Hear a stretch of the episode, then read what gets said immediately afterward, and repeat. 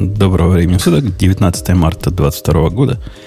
Подкаст выходного дня Радио Ти, выпуск 798, мальчуковый, как у нас в последнее время бывает, иногда. Но если Ксюша придет, мы ее, конечно, да. Э, все, все на местах, несмотря на, что там скрывать, военное положение для половины из наших ведущих. Э, Digital Ocean, как, как и в мирное время с нами. Крути. В стиле 80-х. Это шоу создано при поддержке Digital Ocean. Облачные технологии могут быть сложными, но создание надежной и доступной облачной инфраструктуры скорее просто. Digital Ocean предлагает широкий ассортимент продуктов для вычислений, хранения данных, баз данных и организации сетей.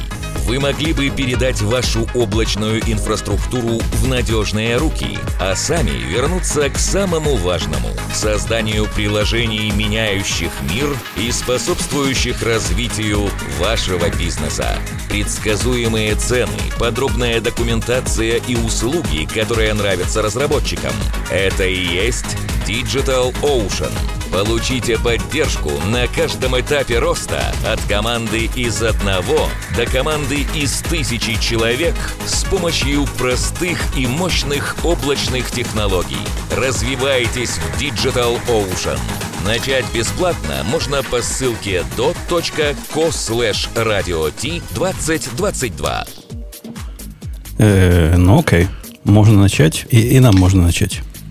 Да все можно начать. Я там, э, пока вы разговаривали, подготовил pull request и предлагаю э, на него, на самом деле, перейти. Мы это упоминали после шоу. Предлагаю пойти э, простым методом, методом э, принятия моего pull request прямо сейчас. Это pull request на сайт Radio T о том, что мы изменяем время э, онлайн-записи. Э, мы все это время, сколько, 15 лет выходили с формулировкой 23.00 по э, э, GMT плюс 3, да?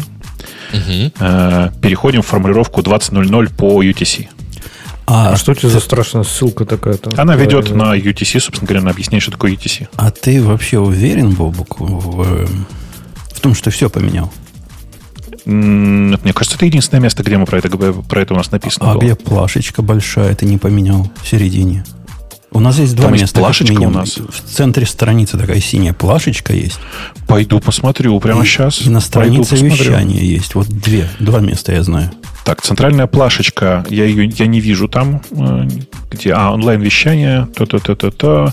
Нет, как раз тут это я и поменял. Эту а, я центральную Тогда ты страничку поменял. не поменял, которая вещание называется. Точно. Сейчас мы он, на ней еще онлайн. посмотрим. А мне кажется, там один и тот же текст. Не-не. не, не. Разные? Пойду поменяю пока, а вы продолжайте. Типи, копипаст, типичный гошник. Вот, знаешь, чтобы сделать компонентик, переюзать его. Это ты что, это в Маркдауне-то?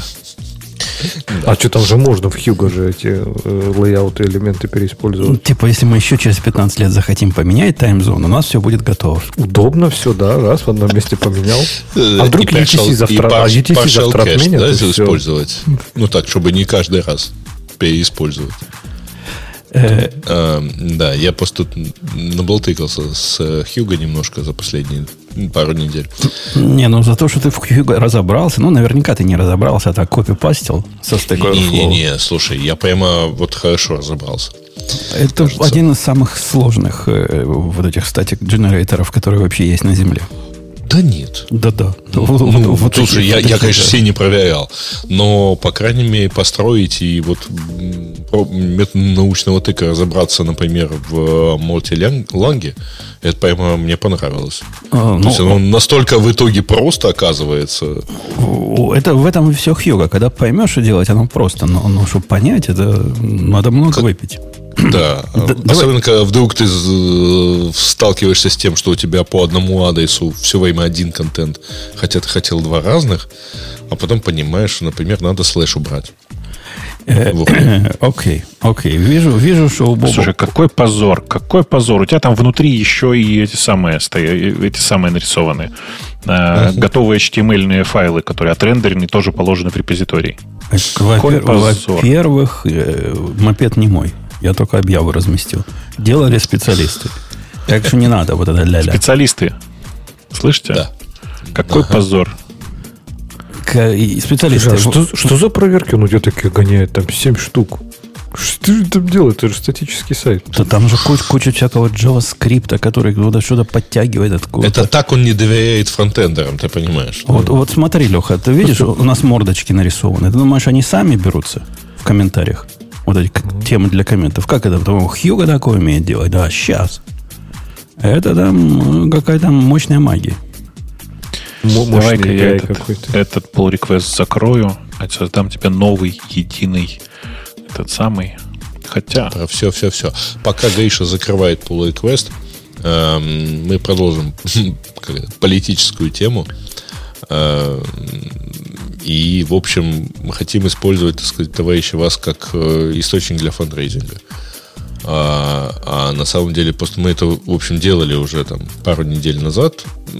Теперь у нас есть э, почти модная новая, так сказать, э, история, потому что я просто сегодня с утра а, решил так это вот попросить сброситься и вызвал такой эффект, что прям я понял, что ну, как бы надо продолжать. А, вот есть страничка, которую я сейчас кидаю в чатик. Э, И вот тут уж вы выбираете. Там есть и крипта, если кому-то стоимно платить напрямую. Там есть и прямые украинские реквизиты. Осталось найти сам чатик. Вот. Поэтому, если кому-то хочется вдруг помочь, вот, то это прям не безымянный фонд, и прямо сейчас мы собираем деньги на то, чтобы помочь э, прямо вот Одесской территориальной обороне. Вот. И плюс э, всяким гуманитарным целям тоже, в принципе, в Одессе. Одесса, к счастью, не, не затронута пока особо никакими действиями. Нас почему-то не бомбят. Нам даже немножко совестно. Но... приезжайте к нам. Приезжайте к нам. Вам навалят. А я, я вот слушал, слушал Не, ну, Грея, и- слушай, блин, как это? У меня есть кому там сидеть, к сожалению. Слушал Грея и думал, либо он такой медленный, либо мы с тобой такие быстрые. За время его спича ты успел новый pull request сделать, я успел замерджить, и, наверное, уже сайт успел построиться. Слушай, мы с тобой просто профессионалы, понимаешь? В смысле, Нет, что мы можем с тобой продолжать разговаривать и одновременно делать pull-реквесты. Это прикольно. А вы Согласись. про что, Сольша? Я так медленно говорил, я вам время давал. Не-не-не, все хорошо, мы все оценили. Мы все оценили. Э, Слушай, а у тебя там, если прям не бомбят, может быть, у тебя, у тебя там есть э, э, ну, знаменитые одесские контр- контрабандисты, А, которые боюсь, перевезут меня, меня и весь мой скарб контрабандой в, в Турцию? Я помню твой запрос. Давай мы тебе как это, паспорт сделаем. Какой паспорт? Украинский? Ну да. Ты, ты знаешь, я как бы думал на эту тему, но все говорят, что вы как бы приходите, ну, тут недолго подождать осталось. После войны приходите. Конец цитаты. Так, э, Вот. короче, а, отложим на более интимную, так сказать, э, часть. Вспоминая о том, что подкаст у нас про аниме, у нас есть главная тема сегодняшнего Да, выпуска. давайте. Э, И, Леха, ты же догадываешься, какая? Ну, релиз Go, конечно же. На, на самом деле тема? выход Turbo Vision это делает ваш релиз Go. Я не знаю, выход или то, что я его нашел на гитхабе, но ну, кто его посмотрит, тот уже в церкви смеяться не будет. Бобок, ты просто открой эту тему, и на тебя нас- нахлынут такие ностальгические чувства, что ты пойдешь в слезах. Так, подожди, а почему смеяться не будет? Там внутри как-то все плохо. Там, там, там, Там, там. внутри все хорошо, но просто, ну, 20 подожди, подожди. век. Ты, Я, ты я какую тему думал, ты выбрал? это тема про то, что, типа, какая такая дата этого Turbo Vision. Да А это, кажется, порт. Э, Это совершенно новая версия, свежая. Modern Port Turbo Vision 2.0. Классического, он называет это фреймворком, но классического вот, вот этого, вот этого всего. И выглядит оно один в один, практически, если вы зайдете. Бобук, расскажи для молодых, о чем вообще, что за Turbo Vision такое, они же понятия не имеют. Слушайте, когда-то давным-давно, эм, прямо невероятно давно, но уже при Путине, умирала библиотека, которая называлась TurboVision. TurboVision это была прекрасная библиотека DDoS, которая была еще до Путина ну, как бы рождена, и большая часть наших друзей про это не помнят, э, которая позволяла в текстовом режиме рисовать текстовые такие окошки, рамочки, красивые интерфейсы. И на самом деле приложение на TurboVision, программы на TurboVision, приложения, мне кажется, мы тогда не говорили, а, это был образец того, что, о, сейчас будет удобненько. потому что не какой-то непонятный, как, как написанный интерфейс, а такое удобненькое, все ориентировано на использование клавишами, но можно было и с мышью. Например, Мышкой текстовые можно окошки было... можно было таскать. Точно, вот эти поп-апы можно было таскать в текстовом режиме. Прикиньте, какой хай-тек. И то, что за ним правильно перерисовывалось.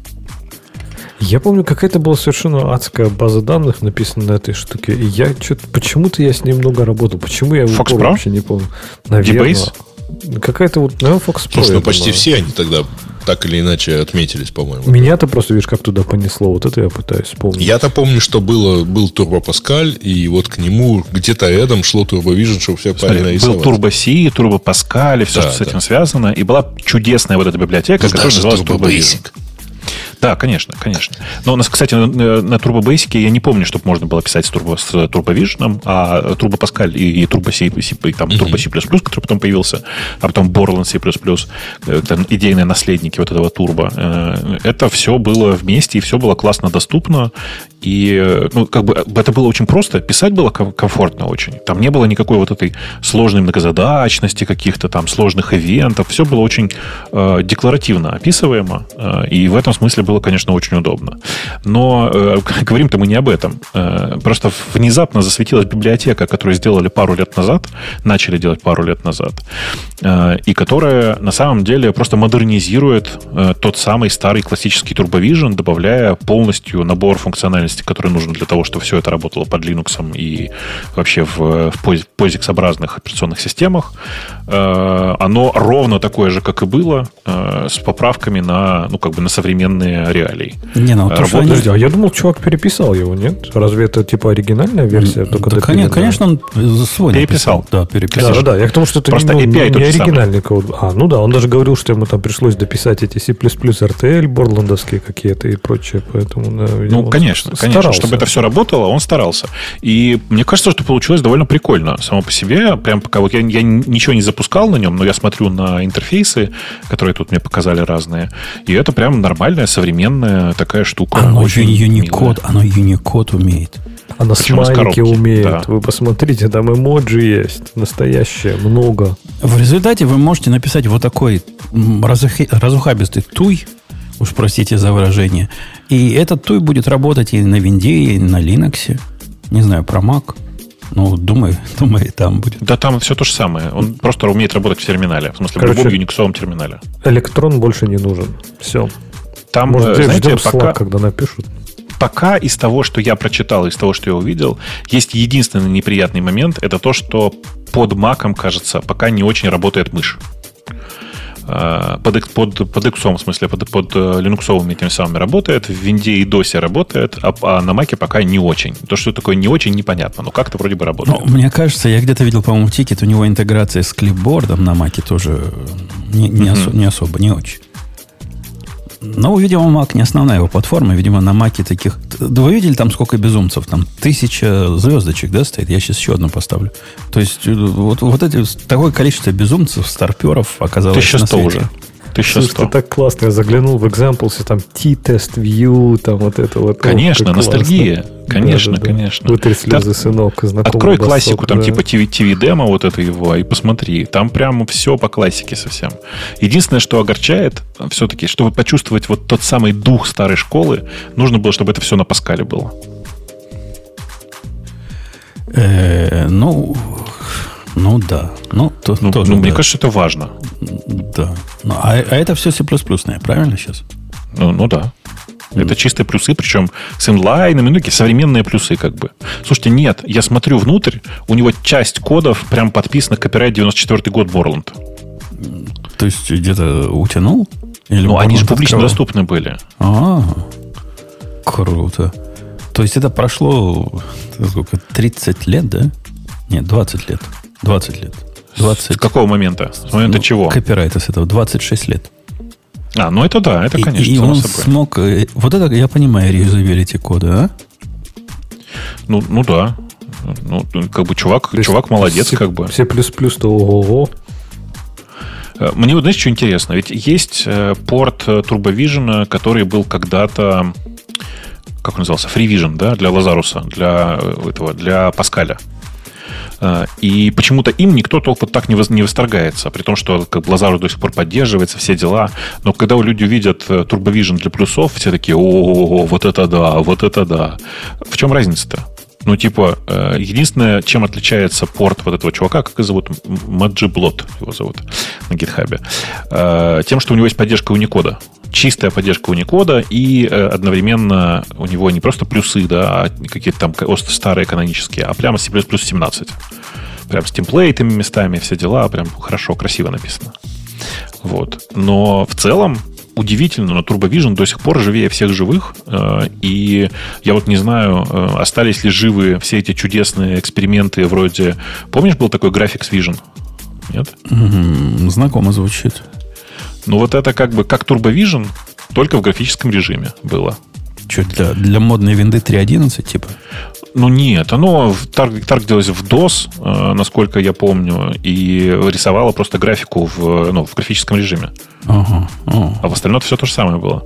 И это считалось очень модно, э, прям тогда, вот я помню, это начало 90-х годов. Досовая программа, ты ее компилируешь э, вместо Turbo Vision с Graphic Vision, и он хренак собирается красивый интерфейс, там как будто интерфейс Windows 3.11, но в DOS. 3.1, 3.1 Но в свое время была модная движуха, которая потом, к счастью, откатилась, рисовать э, вот эти байесовские экраны в графическом режиме. Помнишь, было такое? Да, конечно, конечно. Окей. Ну, в общем, мы, Но мы ностальгично. рады. Ностальгично. Мы, мы рады за то, что он пишет, чувак, его с 18 года. Прямо энтузиаст. энтузиаст. Ну, он же пишет, там, слушай, там не так много кода. Пишет он свободное от работы время, от нечего делать. То есть он такой веселый чувак. Ну, там не так, чтобы им совсем мало кода. Вот я походил, посмотрел. Ну, прям дофига, дофига кода. Прямо скажем. Э, окей, давай посмотрим на вторую по важности тему. Э, Алексей, будете докладчиком, поскольку вы-то... А мы заодно и проверим ваши знания в ГО, насколько, так сказать, ты понимаешь размер бедствия, которое произошло у нас сейчас. Мне нравится твое отношение к новому релизу, да. Так там генерики, дженерики, чего вы хотели? Вы уже типа раз шесть его обсуждали, ну давай еще разок обсудим. Так он релиз на, на, на неделе. Понятно. Ну, это, кстати, наверное, о многом говорит. Я реально узнал о релизе, когда читал сегодня новости к выпуску. Я такой, о, а что, вышел? Оказалось, вышел. Вот так. Такой вот Так ты расскажи, что зарелизилось-то. Так мы это 20 раз обсуждали. Во-первых, дженерики, да, мы про это уже говорили. Дженерики наконец-то вышли в, ну, в стабильной версии.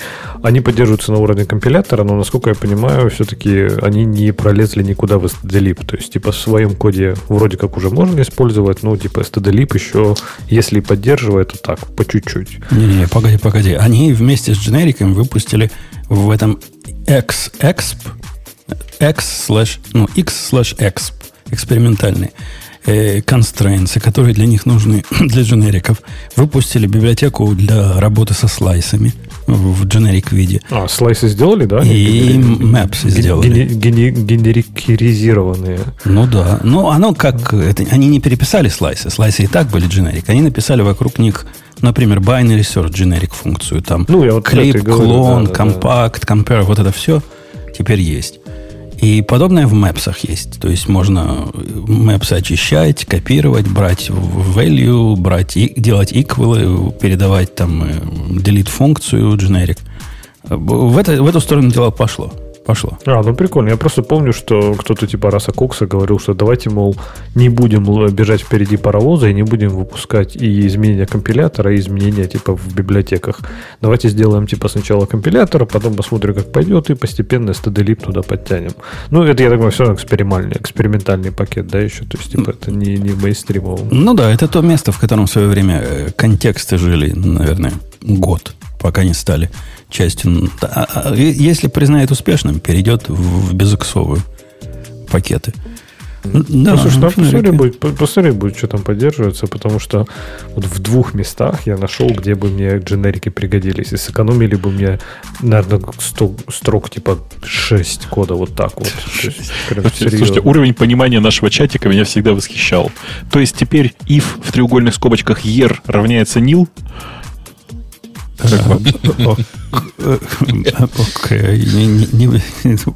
так, так себе, ну так. Ну, то, в принципе, чисто теоретически так можно. Что тебе мешает? Ну, оно скобочки квадратные нужно. Ну, а так, конечно, по мелочи, да. Э, фазинг, да, добавили? Фазинг, фазинг завезли. Фазинг, да, теперь тоже пришел этот уже ну, официальный. Ну, не знаю, фазинг мы тоже как-то обсуждали. Я говорю, я до сих пор так не до конца понимаю, зачем конкретно мне он нужен. И мы где-то в комментариях это обсуждали в одном из выпусков, что, наверное, это будет круто для какой-нибудь, я не знаю, там сетевой библиотеки, которая у тебя там какой-то input принимает, и тебе надо ее завалить просто потоком там э, фазированного инпута, чтобы проверить, что у тебя какой-нибудь Stack Overflow где-нибудь там, не знаю, не, Это как-то это самое, преуменьшаешь зря. Вот смотри, э, в библиотеках, э, в моих библиотеках, вот эти Go Packages, я практически все представляю, которые с людьми общаются. Например, все middleware хорошо бы через фазер прогнать, поскольку они вставляются как в цепочку запросов – и было бы любопытно их попробовать поломать, правильно? А что ты фазить туда будешь? Типа разные методы, разные ну, блоки или, или что? Я, я возьму, ну, на примере с middleware, которая, я не знаю, чего делает.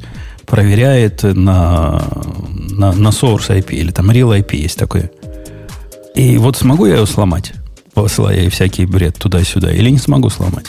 Там внутри всякая логика есть, которая разбирает заголовки и вот это все. И, и было любопытно бы на разный бред посмотреть, как так, оно А что ты имеешь в виду сломать? То есть, смотри, сломать, и, скорее всего, у тебя там какой-то есть метод parse, который, типа, если не может запарсить, то вернет, там, не знаю, Егор, и у тебя все упадет. То есть, в этом смысле сломать, или ты имеешь в виду сломать, что типа уязвимость, например, я не знаю, как это вызывает? Не, сломать, что каким-то инпутом, какой-то инпут пройдет э, мои проверки парсера – и вызовет секфолд какой-то или, ну, или паник. Вот я, говорю, что, вот я про это и говорю, что для таких вещей, как вот парсеры, какие-то бинарные э, обработчики, вот это все прикольно фазером завалить и посмотреть, сломается он или нет. И самое главное, даже не столько сломается или нет, а как сломается. То есть, типа, если он аккуратно сломается и вернет ошибку, окей.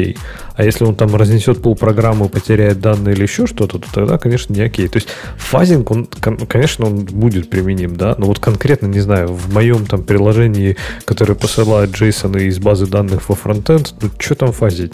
Ну, ну, ну что там фазить? фиг его знает. Вот если бы у тебя был какой-то AUF модуль, о котором ты волновался, то его вот фазить прямо, наверное, самое оно. Это как раз тот самый случай, который так, пофазить. А, опять же, а что туда пофазить?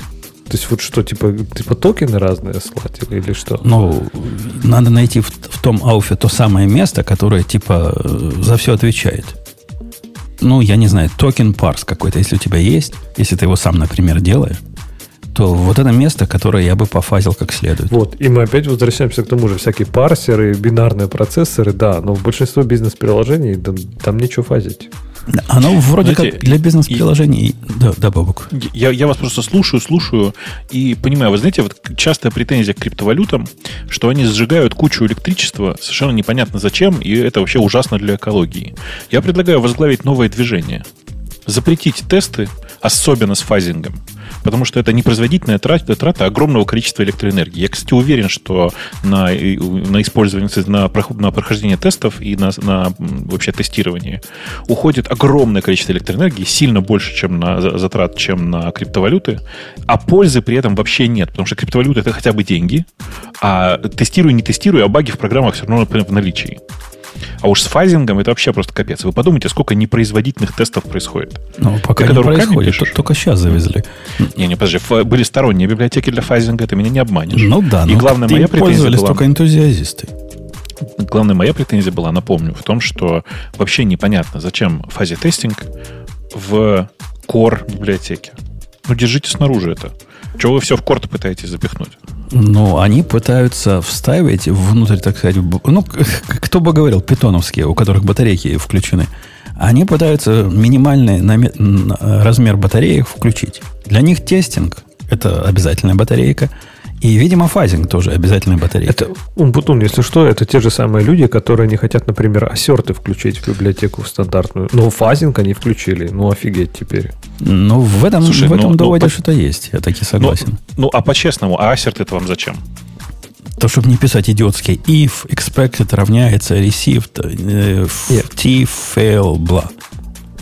Вот это, вот это все писать это, в тесте, который и так он, ну, не фонтан с точки зрения читабельности обычно, вот этим его портить. И... Я к тому, что и фазинг-то написать самому несложно. Просто к тому, что надо ли это в стандартной библиотеке. И если выбирать между там ассертами и фазингом, либо не то, не то, либо уж давайте хотя бы ассерты, но не фазинг. Не, ну фазинг это, знаешь ли, не просто посылать всякие бреты, получать, что получится, и смотреть, что получится. А это еще и, и килограмм меха. Они же coverage, так сказать, driven. Они там, ну, не, не просто в лоб все это делают. То намного сложнее. Э, из вот эти две фичи, которые, собственно, глобальные. И называют из этих двух фич это самый большой релиз за всю историю самый такой массивный. Workspaces, который а, ты там works, сам нахваливал. Workspace. Который, и... который я сначала не знал, зачем мне, а ты потом рассказал, я теперь их тоже хочу. Но уже забыл, зачем. Но забыл, зачем, да. Я помню, что мне они очень нужны были. Это чтобы девелоперские dependency вместо того, чтобы реплейсы делать, там вот эти Точно, точно. Причем на уровне там тоже можно чуть ли проекта задать, и все модули это подтянут автоматом. Вам чиз послайсить или писом положить, да.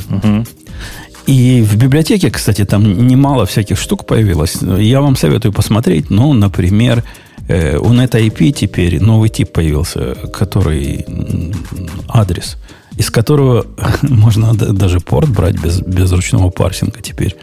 И, значит, и ту часть, да и другую. Ладно. Да вообще прямо... То есть теперь не надо кастить даже к net TCP адрес или как там у него было. Прям можно да, нормально. Да, да, теперь, теперь умеет. В байтсах появилась функция, за отсутствие которой надо было убивать раньше. Знаете, когда ты делаешь парс чего-то до, какой до какого-то места, а потом берешь нулевой элемент. Ну, сплит и нулевой элемент. Ну, чтобы взять левую часть до запятой. Вы понимаете? Ну, функция ну, прямо да. Теперь есть такая функция cut вот такая функция cut. Теперь, теперь ее завезли. И mm знаете, что такое бывает. Еще что мне в глаза там кинулось... Э... как это? Cut это э, remove суффикс, да? Типа. Это наоборот, keep суффикс. Трим суффикс у них было и до этого. А, да, суффикс. Ну, это не суффикс, стрим после сепаратора. Ну, это и есть. Это и есть remove суффикс. В смысле, суффикс это ну, правая часть. Okay. Там есть префикс и суффикс. Okay. Окей, понятно, да, понятно. Удивительно. Знаешь, знаешь чего, почему я вот так поинтересовался? Потому что по непонятной мне причине сначала в Python год назад, а, ну типа не год назад, полгода назад, а параллельно вместе с этим в Ruby, непонятно зачем, в это же время завезли функции, которые remove, remove суффикс. Видимо, видимо, часто надо. И, а и, теперь в Go завезли, понимаешь? понимаешь? А, и, а из того, что... Вот, Леха, ты, ты ведь за, за, за old school, да? Ты вот за, за то, чтобы странички рендерились, правильно? Ну, мне не разрешают, видишь, такое сделать, называть меня городским сумасшедшим, но, в принципе, да, я за это. Ну, так вот, теперь тоже радость завезли. В HTML темплейты завезли брейки и континью. То есть теперь из рейнджа можно выходить или обходить. Оказывается, а раньше а, такого не было. А что там за движуха была насчет того, чтобы типа переписать нафиг эти темплейты и сделать их нормальным Go, а не вот этим фигней, которая там сейчас есть? А, где-то был такой пиар, где-то я видел, там прям народ возмущался. Была такая движуха. Ну, ну они ведь написаны, ну, они реально написаны хищниками для чужих и не для гошников, а, наверное, для недобитых HTML-щиков каких-то, даже не джаваскриптистов. Не-не, помню, помню, был точно пиар или issue где-то дискашн, что типа давайте сделаем темплейты, ну, типа как нормальный Go, чтобы там был, чтобы не вот это вот типа псевдоязык, который типа как Go, но не Go, а типа, ну, нормальный, совершенно полноценный Go туда вкоречен. Не знаю, где это сейчас. Там ну, по-любому, теперь есть способ контролирования выполнения из рейнджа странно, что раньше не было. То есть странно не то, что не было, а то, что никогда на это не нападал раньше. Видимо, не так много я темплейтов ну, пишу. Ну, вообще не стоит, конечно, такую. Если тебе нужна такая развесистая логика в шаблонах, то я бы задумался, нужны ли тебе шаблоны. По идее, у тебя должно... Тот, кто дергает шаблон, он должен подготовить данные, чтобы тебе без брейков, без всяких... Ну, конечно, но если ты хочешь чуть-чуть какого-то динамика... Ну, черт его знает, зависимость такого-то параметра э, вот это показывать, вот тут выходить. И из такого, что всем понятно, и, и тоже из серии удивительно, что у нас раньше такого не было, у нас трайлоки появились. Причем я, везде. Кстати, тоже, вот я сейчас это дочитал, я такой, подожди, а разве этого не было? Не а было, как... не было, не было. А вот ты как делал? У тебя же везде эти трайлоки, или это типа ты свой писал? Ну, приходилось свой писать, да, выдумывать. А-а-а. Теперь у нас у, у всех мьютексов и у обычного, и рв мьютекса есть. Причем у рв мьютекса есть и r лог, и try обычный лог. Что, в общем, круто. И, собственно, мне кажется, вот этим все остальное, основное и заканчивается, да? А, а как же 20% быстрее все стало теперь? Ну, только на армии. Ну, тем не менее, мы же все, у нас же светлое будущее с армом только. Intel-то зачем нам? Мы уже оставили в это в прошлом, там, где чадящие фабрики вот эти вот существуют, и идем в светлое будущее с армом. Обещают, обещают. Я, я читал отчеты, где это я читал, по-моему, на Reddit было обсуждение, кто-то проверял, проверял на, на гравитоне. Что-то, говорит, я не вижу 20% по больнице. Ну, 2%, говорит, вижу в своих реальных приложениях. 20% что-то не вижу. Может, он готовить не умеет. Ну, там написано up to, поэтому... Ну, и 2% может, за счастье, конечно. Может быть, в некоторых Хуже случаях. не стало, нам уже за радость. Куда нам спешить? Вот это торопыги молодые, куда-то спешат и спешат. Нам, как было, если оставите, и то будет хорошо. Бобок, ну ты в восторге? Это такими семимильными темпами у вас только Python 2 на Python 3 переходил? Не, ну ты, ты что, господи. У нас, знаешь, в каждом релизе подобной херни хватает. Но я тут просто читаю, и мне прям где-то тут сейчас... Эм, Go 1.18 — это огромный майлстоун для целого, для всего Go комьюнити. Я когда эту фразу читаю, у меня сразу возникает вопрос. Все-таки система наименования, номерования что-то не так. Вот это вот 1.18 это huge mile is a, is a huge milestone. Ну как, ну типа нет. Ну почему? Это, это же всего лишь 17 это, на 18. Это, это 7VR. Ну что ты, он да, не да, они же чисто из, из-за 7VR только ее обновляют. Да, так-то это типа мажорная версия, можно сказать. Ну, так в том-то и дело, что надо было с самого начала договориться, что первое, мы никаких, значит, как бы систем с, с, с нарушением обратной совместимости не делаем, и поэтому можно было торжественно объявить, что это не 1.18, а Go 2. Так Но, движок в Go, в Go 2, который будет типа как Python 3, она тоже есть, где что-то сломать собираются, если не получится дальше один делать. Может быть, у нас когда-то и два будет. Я не знаю, живут ли столько, но лет через 50. Посмотрим. Ладно, а, а чего, сейчас, кроме, чего кроме оператор, дженериков, то что а чего оператор тильдочка делает, Лех, ты знаешь? И э, завезли оператор тильдочку, он зачем-то нужен. Ну, что-то я упустил где. Он где-то с дженериками. там. Что-то не смотрю. Да, это что-то с дженериками. И я когда-то даже когда смотрел первые драфты дженериков, я, я помню, что там как-то она активно использовалась. Но что она делает, не помню. Пусть чатики подскажут. У нас там Пусть чатики, да. Это какие-то constraints, по-моему, где-то что-то там через него дают. В общем, гляньте. Гляньте и расскажите. Мне это всегда очень нравится. Знаете, по непонятной мне причине с оператором тильда в нормальных языках всегда возникают какие-то непонятные вопросы. Вот, например, я до сих пор не понимаю. Как-то у нас в чате много питонистов сейчас. Я прям знаю, потому что многие из них периодически что-то пишут по этому поводу. Вот кто из вас помнит, что делает оператор тильда, не подглядывая в Google? Вот вы пока поищите, а я пока расскажу. Короче, это, мне кажется, проклятие тильды. Потому что единственное, где понятно, что делает э, тильда или что делают бэктики в языке, э, только в шеле в каком-нибудь. Да. А ты знаешь, что там делают тильда и бэктики? Ну да. Ну, бэктики, окей, ладно, я знаю. Что а, в Go делают бэктики? Бэктики это про... А в Go нет бэктики. Нет, есть эти. Есть. Строка, это... multiline строка. Это, это не, ну, натуральная строка, типа. Как есть, да, так и будет. Нормальная строка, да. А бэктик, кстати, в этом, в Go, в тильда, это, по-моему, constraint просто действительно. То есть, типа, нижний constraint, то есть, все, что, типа, тильда строка, это любой тип, который выше от наследован от строки, типа. Э, а что делают короче, в шеле? Короче, что делают я в шеле? Понимаю, я, я, я не, в смысле, что делают бэктики в шеле? Не-не, тильда что делает Шелли? Ну, тильда, она как бы ничего не делает, кроме того, что она в пути разворачивается в э, доллар home. А, вот Шелли. так вот, да. Окей. Неожиданно, да? Эм, короче, что я хотел сказать-то, что на самом деле мне кажется, что э, эти символы просто в языках программирования прокляты. Никто толком не может запомнить, к чему они. Там часть, часть, часть людей пишут про, про битовый нот, тролля поля. Ну да, ну типа каждый раз мы приходится вспоминать людям, что это на самом деле означает. В C++ деструкторы пишут. Говоря, деструкторы же, ну вот да, тоже, тоже очень полезно. Ну да, в Go там деструкторов просто вагон. Там сплошные конструкторы, деструкторы, объекты, классы. Ты, и ты... другие интересные названия переменных. А многие, многие а, даже, слушай... которые далекие от Go, не верят, что у нас конструкторов не бывает. Вот реально не бывает. В этом языке нет конструкторов. А? Круто. И даже, прикинь, даже деструкторов нет. О, какие же деструкторы, если нет конструкторов-то?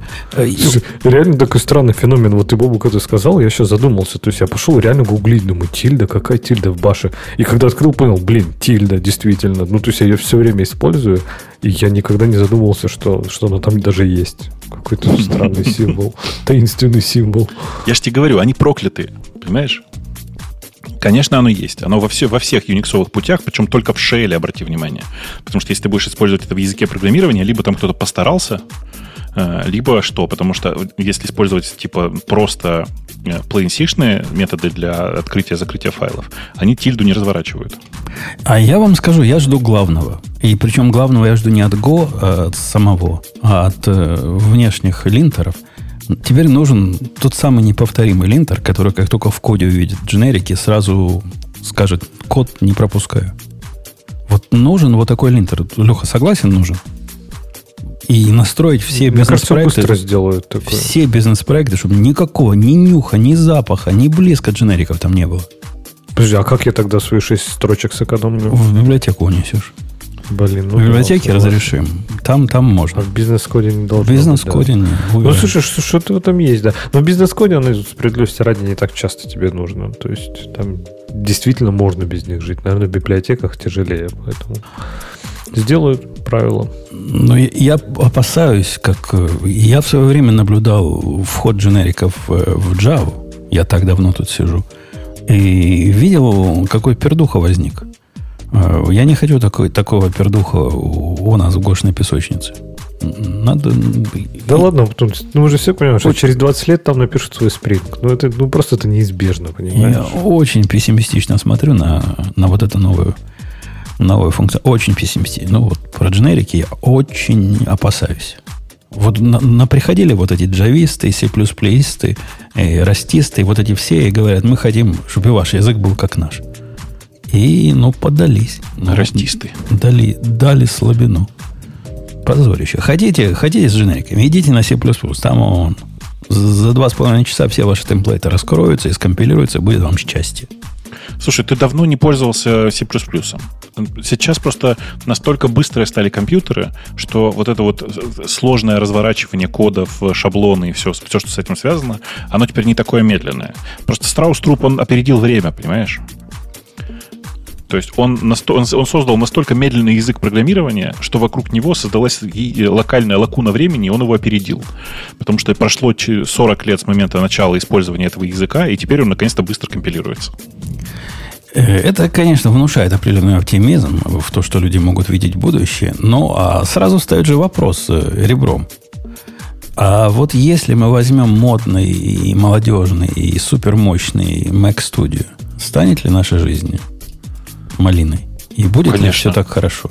Поскольку вышел первый об, э, обзор людей, которые его реально щупали из... Э, откуда? Из Верджи. И рассказали, что они про это думают. Ну и какие, какие выводы? Давай, самое главное. А слушай, никто статью не читал, что ли? Не, ну, в смысле, я не, не читал эту статью, но я уже видел не одно, не один разбор, в смысле, не одно исследование Mac Studio, и у них у всех одинаковые выводы, на самом деле. Ну, по-моему, главный вывод о том, что, ну, что, реально как два Макса. Ну, вот прямо сложили два, и получилось ультра. Ну, так таки да. Так, так таки работает. Линейно, линейно в два раза во многих приложениях, не во всех, но во многих. Что само, конечно, по себе удивительно. Когда такое было, чтобы удвоить железо, и все стало в два раза больше работать. В лучшем случае на 30% лучше работает. А тут вот близко, близко. Это само по себе круто. Да, ну, на самом деле, просто ты смотришь исключительно на, э, на тот факт, что оно быстрее по CPU. На самом деле, у него дофига памяти, и это нужно каждому разработчику, который вообще страдает от э, использования э, какой-нибудь ID, э, хотя сейчас, на самом деле, таких все меньше и меньше, э, насколько я понимаю, в наш, среди нашей аудитории. Э, это компактный компьютер. Да. Ты не упускаешь подколоть момента, да? Ну, понимаешь, как бы, ну, ты-то отошел в этот момент. Ну, должен же был кто-то подкалывать. Я за тебя временно. Я тут, а, если что. Из э, минуса... А, блин, вот я про, про Verge нашел те же самые минусы, которые я хотел сказать. Э, мягко говоря, не самая производительная графика, э, довольно дорогой и не, не, апгрейдив, а, не апгрейдится никак. Да. Но он вообще даже не открывается. Кстати, на, на, что... На фоне э, того, что они сказали, он модуляр. Помните, они говорили, что он модуль, модулярный. Э, как сказал вот этот чувак из обзора, видимо, они не знают смысла слова модулу. Э, ну, я на самом деле видел э, соображение, что, ребят, ну, то есть мы его не можем открыть даже, чтобы вентиляторы почистить? Да, они не будут пачкаться. Когда запачкаются, новый купишь. Да он ну, копейки стоит. Вот ты говоришь, дорогой, Бобок, ты говоришь, дорогой, да как тебе язык поворачивается? Где он дорогой? Ты сравни с Pro его. Он вообще фигня вопрос. Ну да, с Mac Mini его лучше не сравнивать, да. Так с Pro его можно сравнивать и во многих аспектах по производительности. Есть э, моменты, где он рвет Pro, есть моменты, где он близко к нему. И, ну, причем Pro такой, самый крутой, где такое количество Xeon стоит, что дальше уже не влазит. А по высоте он оказался. Я в прошлый раз, э, ну, я предположил, что он 2 будет. Mac Mini. Таки нет, он 2,5 Mac Mini. Да, да, почти 3. Почти 3. Mm. И ребята из э, iFixit, которых мы все знаем и любим, или, или не они? А что, или они его в блендер засунули? Что ли? А, а, мне кажется, они его нет. iFixit так и не, не сделали, но кто-то из разборщиков, блин, да, серийно сейчас приглушу, кто-то из разборщиков э, э, разобрал его на самом деле и посмотрел внутрь и обнаружил, что он действительно модульный. В том смысле, что там есть целый слот под SSD. Туда можно будет дополнительный SSD воткнуть. Я думал, открыли и увидели, что там просто два Mac Mini Это если ты сможешь его открыть, да? Да-да, там, как, как обычно, требуются специальные инструменты и, судя по всему, термофен, как это, ну, угу. фен, короче, для, для вскрытия, либо скальпелем. Они, они, они вскрывали а, ну, скальпелем. Ну, ну, как iMac. Да. То есть, типа, снизаешь, срезаешь нижнюю резинку, и там, там открываются эти болтики, гаечки, ты их снимаешь и вперед. Меня больше всего, знаете, раздраж... раздражает вот эти обзоры студия. Почему вот студия выдают разным босикам, которые видеоконтентом занимаются? Что вот эта студия, это где видеоконтент и аудиоконтент, а где программируем? Это не студия, что ли? Мы, мы, мы а, что, а, пальцем а зачем делаем? вам? Как зачем? Ну, это, это, сидите как сидите это, себе со своим Шиндовсом. Ведь, ведь вы же не мы, да. Угу. Мистер Андерсон. Это нам, неплохо сейчас было. Нам оно тоже. Вот если, если я Леху спрошу, Леха, нужен, нужна ли тебе вся эта мощь для, для, для работы? Ты, наверное, мне скажешь, что и Макса хватит. Ты не забывай, что да, что я сижу да на ему эйра, эйра хватает. Да, мне хватает эйра, и я живу в Емаксе, поэтому мне вообще норм, в принципе. А я пишу там ну, на Go, плюс там иногда на кложечке, поэтому что мне там... Что ну, для Clojure тебе нужно что-то посолиднее, чем Слушайте, Air. По, по поводу... В смысле? Air со там, только, там только JVM же нужен, по сути, если ну, не, не, не Ты просто так говоришь, GVM, только JVM, как будто бы JVM это не та штука, которая на старте отбирает у тебя 4 гигабайта памяти Нет, и делает слушай, вид, она... что что-то делает. И во-первых, во еще потом 16. Для ARM она, для ARM она немножко уже, на, во-первых, новострячена, во-вторых, 17 и после с новыми garbage коллекторами уже не 4 гигабайта, а 2 всего отнимают. То есть, сам понимаешь, уже можно жить как-то с этим. Не, она, в принципе, окей. У, меня, у меня к тебе, Бобок, вопрос. Ты про Emacs вспомнил. Я сразу тебя хочу спросить. Вы когда, вы, вы, когда, вы когда ваши продали душу Microsoft, ты мне скажи. Когда Наши произошло это, это событие? Ну, емаксовчане. Microsoft? Никогда. Ты, ты имеешь в виду, что Language Server начали использовать? Нет, я имею в виду гораздо худший грех. Какой? Так, внимательно. Внимательно слушайте, дорогие слушатели. Предлагаю вам провести эксперимент. Знаете, есть такой браузер, называется Microsoft Edge. Ну? Так вот, если вы попробуете из брю поставить Microsoft Edge, догадаетесь, что он потянет в виде зависимости.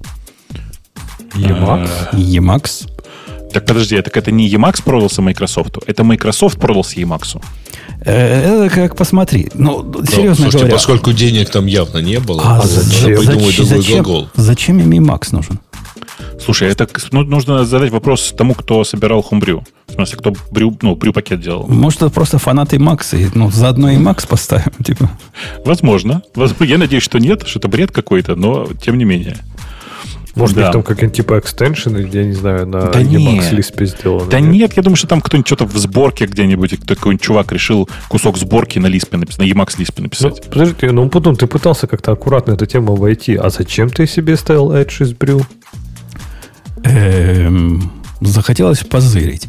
Потому что какой-то заказчик рассказал, что он такой продвинутый, он на Edge и как раз на Маке, значит, запускает чего-то, и что-то он не так видит. Ну, думаю, дай посмотрю, что, что этот несчастный там видит. А оказалось, у него все галлюцинации в голове, и его местный локальный прокси там отрезает заголовки. Ну, как, как обычно в корпорациях принято.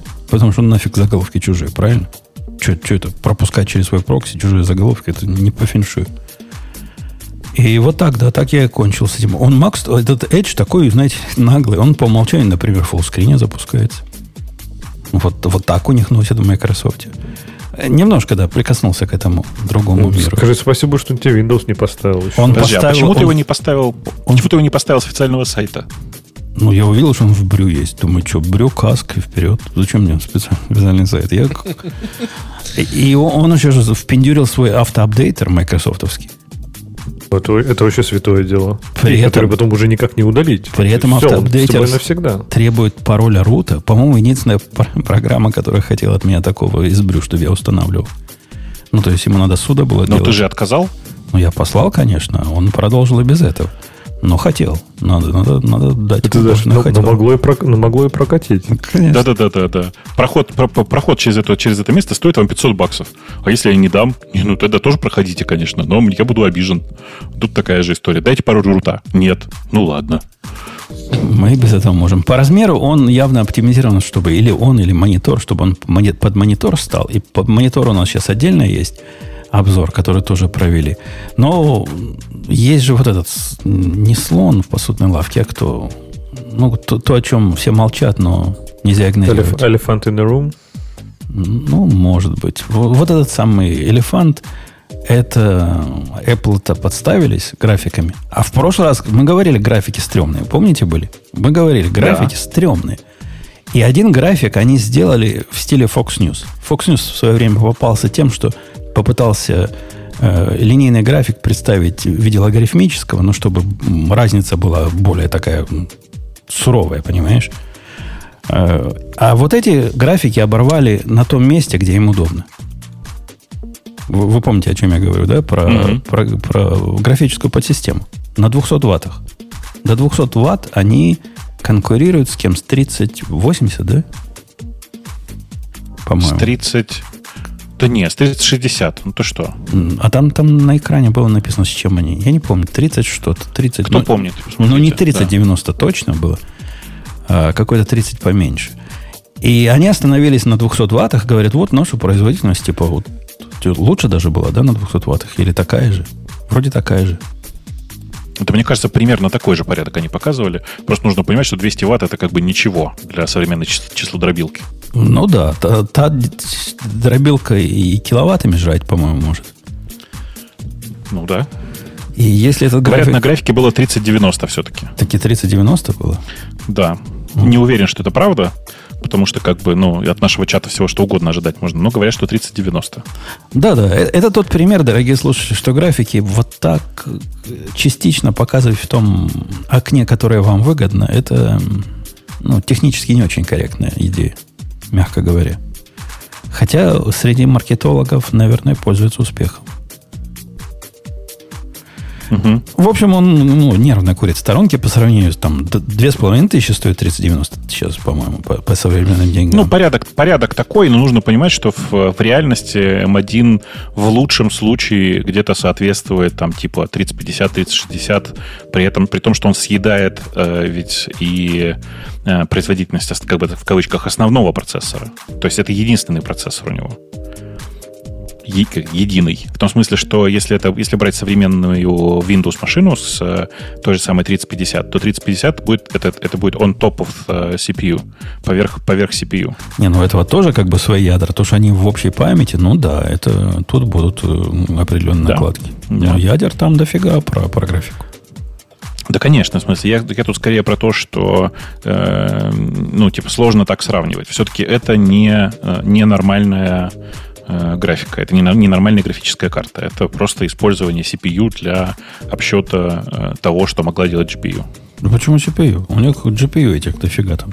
Что ты их обзываешь? Да, блин, ну оно такое. Ну, как бы, this is about такое. Оно, не сказать, чтобы это прям настоящий GPU, это тоже, э, ну, как бы, числодробительная станция, да. Просто кажется, что то, что мы ожидаем сейчас от GPU, все-таки немножко существенно как бы это сказать, су- существенно больший эффект. Ты, ты, ты прямо скажи, майнить биткоины. Не, не, майнить биткоины на видеокартах сейчас вообще практически бесполезно. А, я бы сказал, что просто графика совершенно другая. Ну и, и нейросеточки совершенно по-другому считаются. И даже с учетом вот этих Neural Engine а, узлов, все равно это будет гораздо медленнее, чем, чем брать 3090. Хотя, конечно, 3090 банально дороже. Да. Ну, если, если смотреть на этот компьютер как для, для студио, где видео рендерить надо, и вот это все, как бы вроде тянет, да, Грей, в вашей студийной области? Все радуются. Ну, а что ему не тянуть? Должно Ник, хорошо тянуть, на самом деле. Никто обиженным не уходил. А, ну, типа, да. Не, на самом деле, в общем, под M1 уже много чего пооптимизировали. Под M1 Max оно вообще круто работало, тут еще вот ультра ну, а вообще... Должно работать хорошо. Не да. кажется ли вам, что в 21 веке то, что вот эти видеоредакторы и аудиоредакторы рабочей станции не могут, не способны рендерить одну дорожку больше, чем на одном ядре, это какой-то позор. Видимо, мой use case очень редкий, но для, для совсем лохов, правильно? У кого там одна, один, одна дорожка а, есть видео. Подожди, подожди. Расскажи, пожалуйста, подробнее, что у тебя не получается арендовать? У меня получается. Но он Одну пользует... дорожку на Одну двух дорожку, ядрах? На двух ядрах, на трех, на всех, что у меня есть. Оно одно ну. ядро забивает на все, а параллелить оно не умеет одну дорожку. Я так подозреваю, две будет, ну, на два ядра, три на три ядра и так далее. Но подожди, ты, ты видео рендеришь или аудио? И видео, и аудио. То есть, когда я рендерю аудио на, на M1, я вижу, как он, если это мой сольный подкаст, он использует почти ничего CPU. Когда мы рендерим наши 3-4 дорожки, ну, видно, что вот, вот процесс пошел. Вот это в параллель работает. Слушай, ну это, это просто, да, это недоработка людей, но тут нужно понимать, что вообще все довольно сложно, потому что, смотри, ты же, когда накладываешь какой-то фильтр, ты ожидаешь, что у тебя этот фильтр, ну, как бы ты не можешь просто разрезать видео или там аудиодорожку на куски. У тебя этот фильтр, он как бы продолжается из кадра в кадр, из фрейма в фрейм в случае с э, аудио. И э, ну, у тебя содержимое нового фрейма, оно относительно старого, причем относительно старого отфильтрованного. То есть получается, что так или иначе, это прям очень сложная задача, как проработать вот эти вот стыки. Я, я согласен. Задача явно непростая, и тут надо какой-то предиктив, какой-то анализ сделать, и попытаться чуть-чуть вперед там делать, и как-то если совпало, так молодец, если нет, так возвращайся обратно. Ну, наверняка можно что-то придумать было бы. Но, видимо, никому не надо, поскольку, ну, кто рендерит одну дорожку в продакшне, правильно? Кроме меня. Ну, я... что значит кто? Не, не, видишь, тут прикол-то ведь в другом. В том, что когда у тебя три дорожки, а ядер 16, то, казалось бы, чисто теоретически можно минимум в 4 раза быстрее получить. Ну да. Ну да. Ну, что есть, то есть. Про какую программу Ладно. вот он? А про какую? Я, я одну знаю, я iMovie умею. А ты в DaVinci не перешел таки? DaVinci я попытался. Оно какое-то... То ли потому, что бесплатное. Тормозное. То ли потому, что бесплатные, да? некоторые места, они серенькие, не выбираются, которые я хочу выбрать. Я не понимаю, да. это из-за того, что бесплатно или просто это я не из-за того, что бесплатно. Это из-за того, что бесплатно. Но я, я не очень понимаю, какие именно тебе там нужны. Beautify фильтр. Но что я хотел сделать, чтобы небо было посинее. Это можно в бесплатной версии сделать. Это точно бесплатная версия. Я не нашел, где это сделать в бесплатной версии. У меня вот эта кнопка была вся серая. И я, я подозреваю, может, я лошар, я же никакой документации не читал, так запустил и все. Не будем ронять твой авторитет. Тебе, тебе нужно все, что тебе нужно сделать, это написать э, DaVinci Color Correction и пойти с этим запросом в YouTube и посмотреть, как выглядит color, color grading mm-hmm. в э, DaVinci. Потому что ты можешь, в принципе, наложить маску вот точно, только на небо и, и там править. Так там даже этого не нужно. Ему же просто нужно синее сделать более синим. Ну, мало ли, вдруг у него человек там в синей рубашке, его не надо делать более синим, да? Откуда у меня люди? У меня одни машины, они редко синими бывают. Нормально. Бобоковский способ То есть ты, ты ненавидишь людей, да? Конечно, по дорогам они не ходят. Там, там специальная вкладочка есть про color, color correction, correction, и ты можешь там прям э, все подписать. Не, ну только не забывай, вот когда ты занимаешься этим, ты там добавляй новую ноду, и только в ней это делает, как, как комит примерно. Ничего, ничего не понял. Как слой. Ничего, о, о чем вы э, говорите. Да, ну, но мне, ну, мне... Слушай, мы же не про Photoshop сейчас. Кинь, киньте там в, в, в нашем чатике Умпутуну э, ссылочку на самый лучший туториал по э, color correction, color grading uh-huh. в DaVinci. И можете 17 чему-нибудь научусь. Ну, если мы про цвета, давайте про дисплей, который оказался, ну что, тыквой? Ну, говорят, что вот, да. Вот, вот, насколько, кажется, насколько Гриша меня... лучше всех да. это все прочитал, да?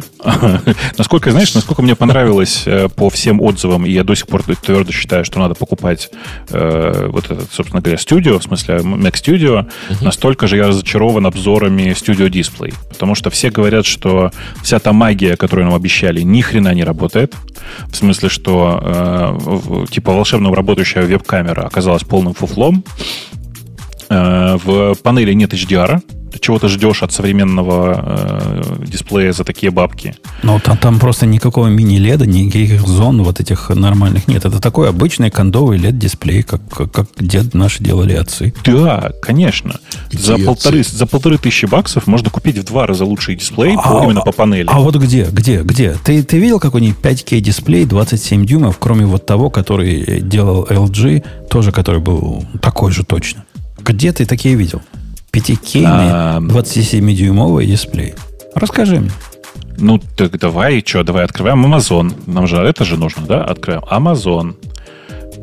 Пишем LED дисплей 5К 27 дюймов. LG, LG, LG, Renewed LG, и все они дешевле, чем это прекрасное творение всего, так сказать. А дальше начинаются Dell, Э, э, и IPS. Ну ладно, IPS. Но типа 500 э, баксов, простите. Ну, да, конечно. LG-шный дисплей Ultra Fine 5G стоил 1300 долларов. Он еще это было давно. Нет, сейчас он стоит 1100. 1100 стоит? Ультрafine да, можно 5K, за 1100. Ты, ты уверен? Ульtрафайн 5K, IPS LED дисплей для макбуков стоит в, в, типа в, сам, в медиане 1199. А есть цены ниже. Renew. Ты смотришь на поломанный. Ну, что Нет, ну, ну. Я, см- я, смотрю, я смотрю на, на чистые. Ну, а хотя ладно. 1399 да, ты прав. стоит. 1300, да, 1399. Да, у меня тоже Amazon прав. показывает 1399. Ты прав, ты прав. Ты просто, Привет. они в, Renew вынесли, как обычно, в самый конец, а вот потом начали появляться нормальные цены. Ну да, ну, короче, такое, такое есть. Да, ты прав, в основном продается именно этот монитор. Может быть, это LG есть, просто они ему коробочку поменяли. А ты как-то не совсем то ли туда звучишь, то ли ты далеко... Мне кажется, очень, очень с большим эхо. Далеко, Просто далеко от микрофона, нет? А, нет, я очень близко. Акустика у меня большая, мне надо что-то на стены вешать. Я думаю, что дело не в этом, Ксюш. Тут... А, да. а ты уверен, что ты в тот микрофон говоришь? Да, я уверена, я прям только что поставила. Когда я была не в тот, было прям совсем плохо. Она просто, видимо, по жизни недалеко в микрофон говорила, мы раньше этого не замечали. Да не, нет, ну, я вообще вот далеко губ, мои губы говорит. касаются вот этой штуки. Я могу убрать эту а, штуку. Тогда я буду... Эхо, ее губы касаются. А, а может, Жень, а сделай мне просто немножко погромче. Сделаем. Чуть-чуть. Сделаем, Сейчас будет чуть больше ну, презенса, и будет немножко лучше слышно. Ага. Вот.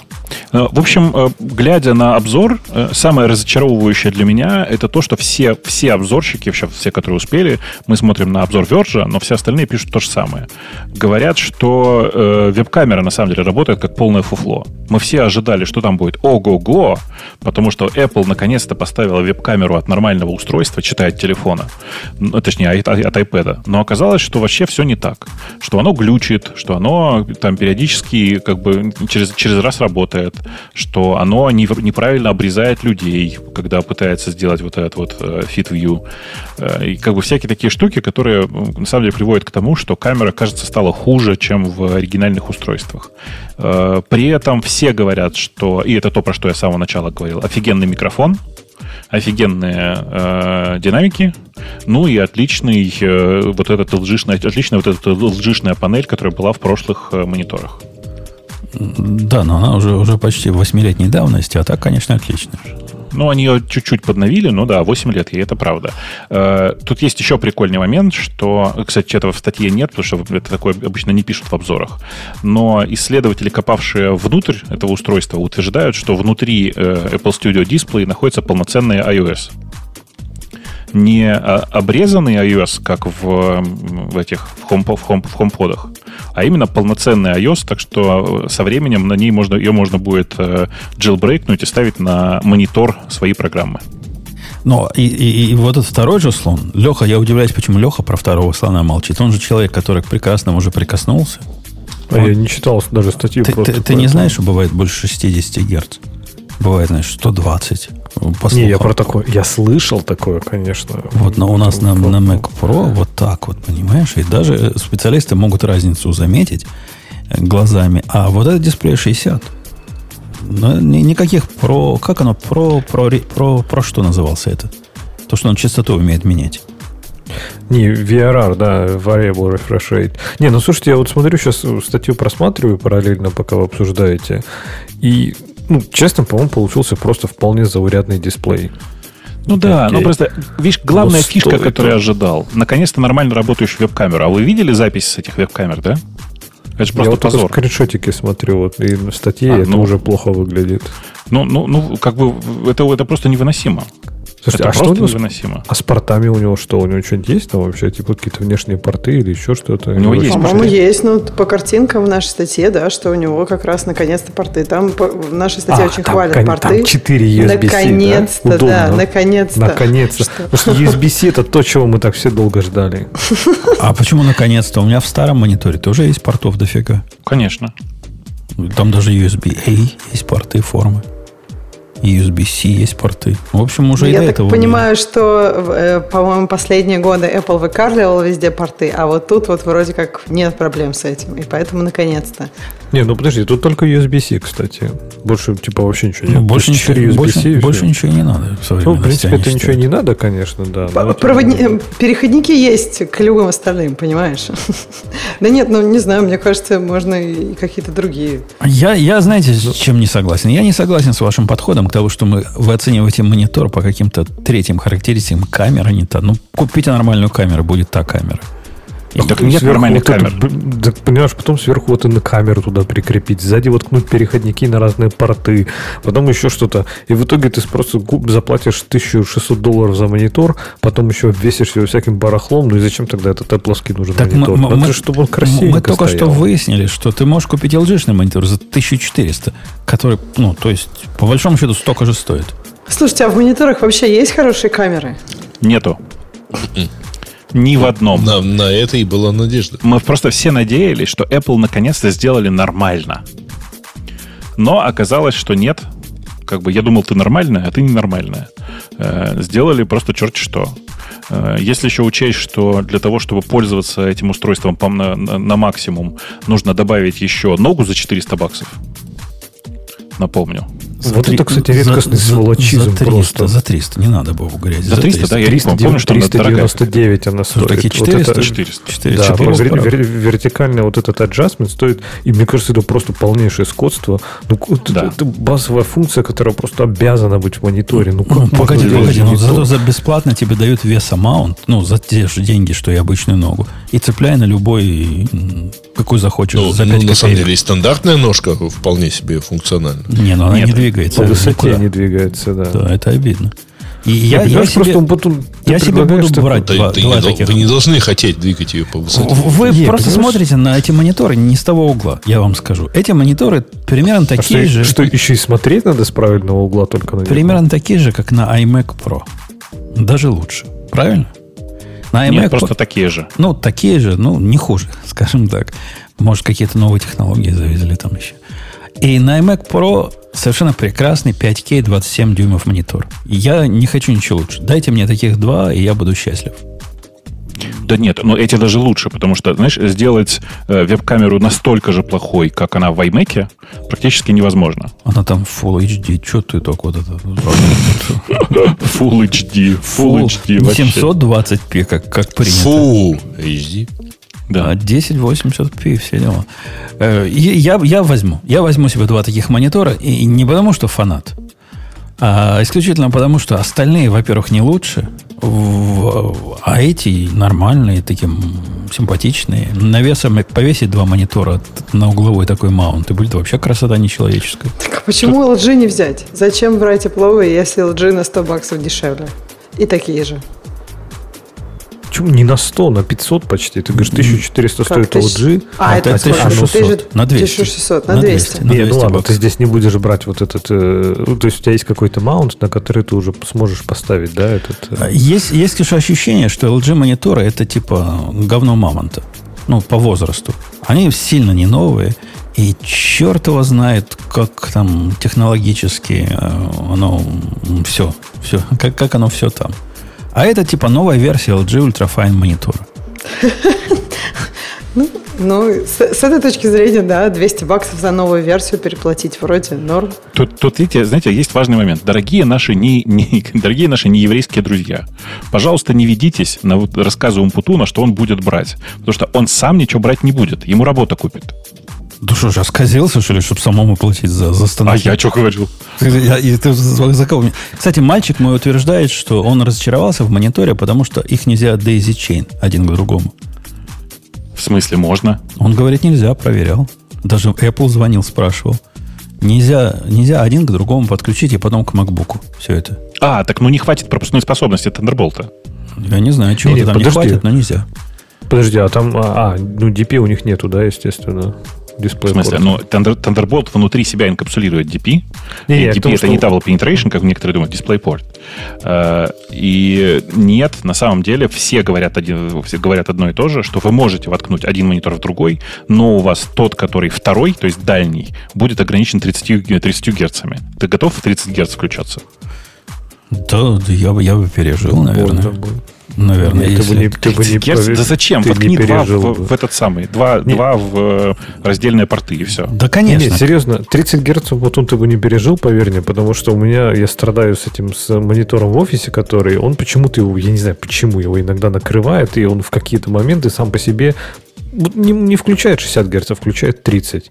Ты прям видишь, как там все плохо и медленно. Это, это вообще невозможно этим пользоваться. Так что не, я думаю, ты Что, даже терминалы не потянут. У меня второй монитор ты, для терминала. Ты двигаешь мышкой и видишь, что там типа... След за ней остается. Ты, не то, что след, она прям... Она медленнее двигается. Я не знаю, как это описать. Те, кто видел, те поймут. Она реально как-то ну, медленнее. Она как, как будто, знаешь, через кисель ты и водишь просто. Э, ладно, короче, будем брать. Я буду брать. По-моему, я один тут был с такими двумя мониторами. Меня они не убедили, что это отстой, хотя... Ты, ты, ты просто единственный из нас, кому работа позволяет купить вот сразу два монитора и новый Mac Studio. Мне работа три предложила, я говорю, куда я третий поставлю. А потом через полгода еще пару мониторов. А куда ты старый Может, они починят что-нибудь, да. Всяким отдашь китайцам или тетке? Ну, у, меня, у меня старый такой, что уже стыдно даже. Только в армию спасения его отдавать. Он 2К. То есть последний, который Apple монитор же, он 2К был. А, Thunderbolt? Ну да. Как такое? Жень, Жень, а слушай, а почему, скажи, просто, а тебе работа разве ограничивает? Ты же можешь взять нормальный Pro Display этот самый XDR, как, как тут правильно нам пишут. Угу, за 6 тысяч. Не, ну это тоже, конечно, подход. Сложно, видимо, доказать, что код иначе не виден. Не-не, доказывать ничего не надо. Ну, я как-то смысла особого не вижу. Он просто 32. 2.32, ну, может, что-то, да, в этом есть. При, при этом ты только, главное, бери не обычное стекло, а вот это нанотекстурное. Ага, то есть он будет 1007 стоить, наверное, с таким стеклом. А, нет, он стоит 6 наноструктур. А, нет, 7, если про стенд взять. Окей. Окей. Вот. И он будет стоить ровно 7, а 2 всего 14. Но я думаю, что я думаю, что ты можешь договориться, если ты придешь и скажешь, я возьму сразу два, тебе сделают там 10% скидки. Не, вряд ли, вряд ли. Просто Apple Care, Apple Care бесплатно дадут. Для, для бизнесов там есть какие-то скидки, если по бизнес-карточке покупаешь. Слушайте, какие а, скидки ну, на самом деле? Вы что, на самом деле? Шу, шу. Гриш, у тебя и так дискуссия из разряда. Ты что, типа лох там за углом на 5000 дол- долларов дороже? Ну да, но все равно, скидка все равно важна, ты пойми. Даже если ты покупаешь штуку, которая, ну, которая не лоховская, то есть которая за 7 тысяч долларов за монитор, ты все равно хочешь скидку. Просто скидка это же знак уважения к тебе тебя, понимаешь? Конечно, почет, mm-hmm. ковод и все прочее. Я согласен mm-hmm. полностью. Причем, и, слушай, слушайте, ну, а ладно. когда будут мониторы выточенные под, под, под, под, мои, под мои минус 7? Ну, я думаю, что это достаточно скоро произойдет, и цена будет примерно одинаковая. Тебе новые глаза вставить или монитор с коррекцией оптики. Да-да-да. Да. Ну, вообще, с если честно, вот, линзами. Угу. Если честно, я, конечно, почитав эти обзоры, честно хочу сказать, что так как камеру в, в этих новых мониторах использовать нельзя, то я бы действительно предпочел, если бы это было бесплатно, купить два э, самое Pro Display XDR э, и поставить, и, да, конечно, с Pro стендом, безусловно, и поставить, может быть, даже три, потому что третий поставить над ними. Представляешь, какая красота будет? Это, я, я подумал об этом. Вот шея болеть будет. Мне тоже кажется, что лучше будет. рядышком тогда. Ну, просто все в три рядышком, и между ними там на кресле ездить. Хорошо, ладно, как все три рядышком, но вертикально. Нет, ну тогда тебе нужен стул, знаешь, такой, который тоже будет по вертикали. А, стул у него в порядке, это сказать. У меня со стулом все в порядке. Рекомендации лучших да, медиков. А я что хотел сказать? А вы прикиньте, вы же знаете, да, что в этом в этом в Studio Display теперь там же есть э, все, что в айфоне, в том смысле, что там нет не просто iOS, а там же куча всего, в том числе там есть специальный uh-huh. этот гироскоп, который показывает, как именно наклонен экран. То есть теперь там можно делать много интересных э, специфических штук. Например, э, повер... при повороте экрана будет поворачиваться изображение. А вот в, вот в этой плоскости, ну, как бы от тебя до себя, можно картинку автоматически регулировать, чтобы конечно, квадратненько конечно. было всегда. Это круто Конечно. Было бы, а, да. видишь, а я просто надеялся еще, что использу... камеру можно будет использовать в мониторах. Делать, помнишь, как было в этих фаерфонах э, амазоновских? Когда ты под разными углами смотришь, а там картинка ну, дополняет, как будто бы это 3D. Ну, не будет нам такого.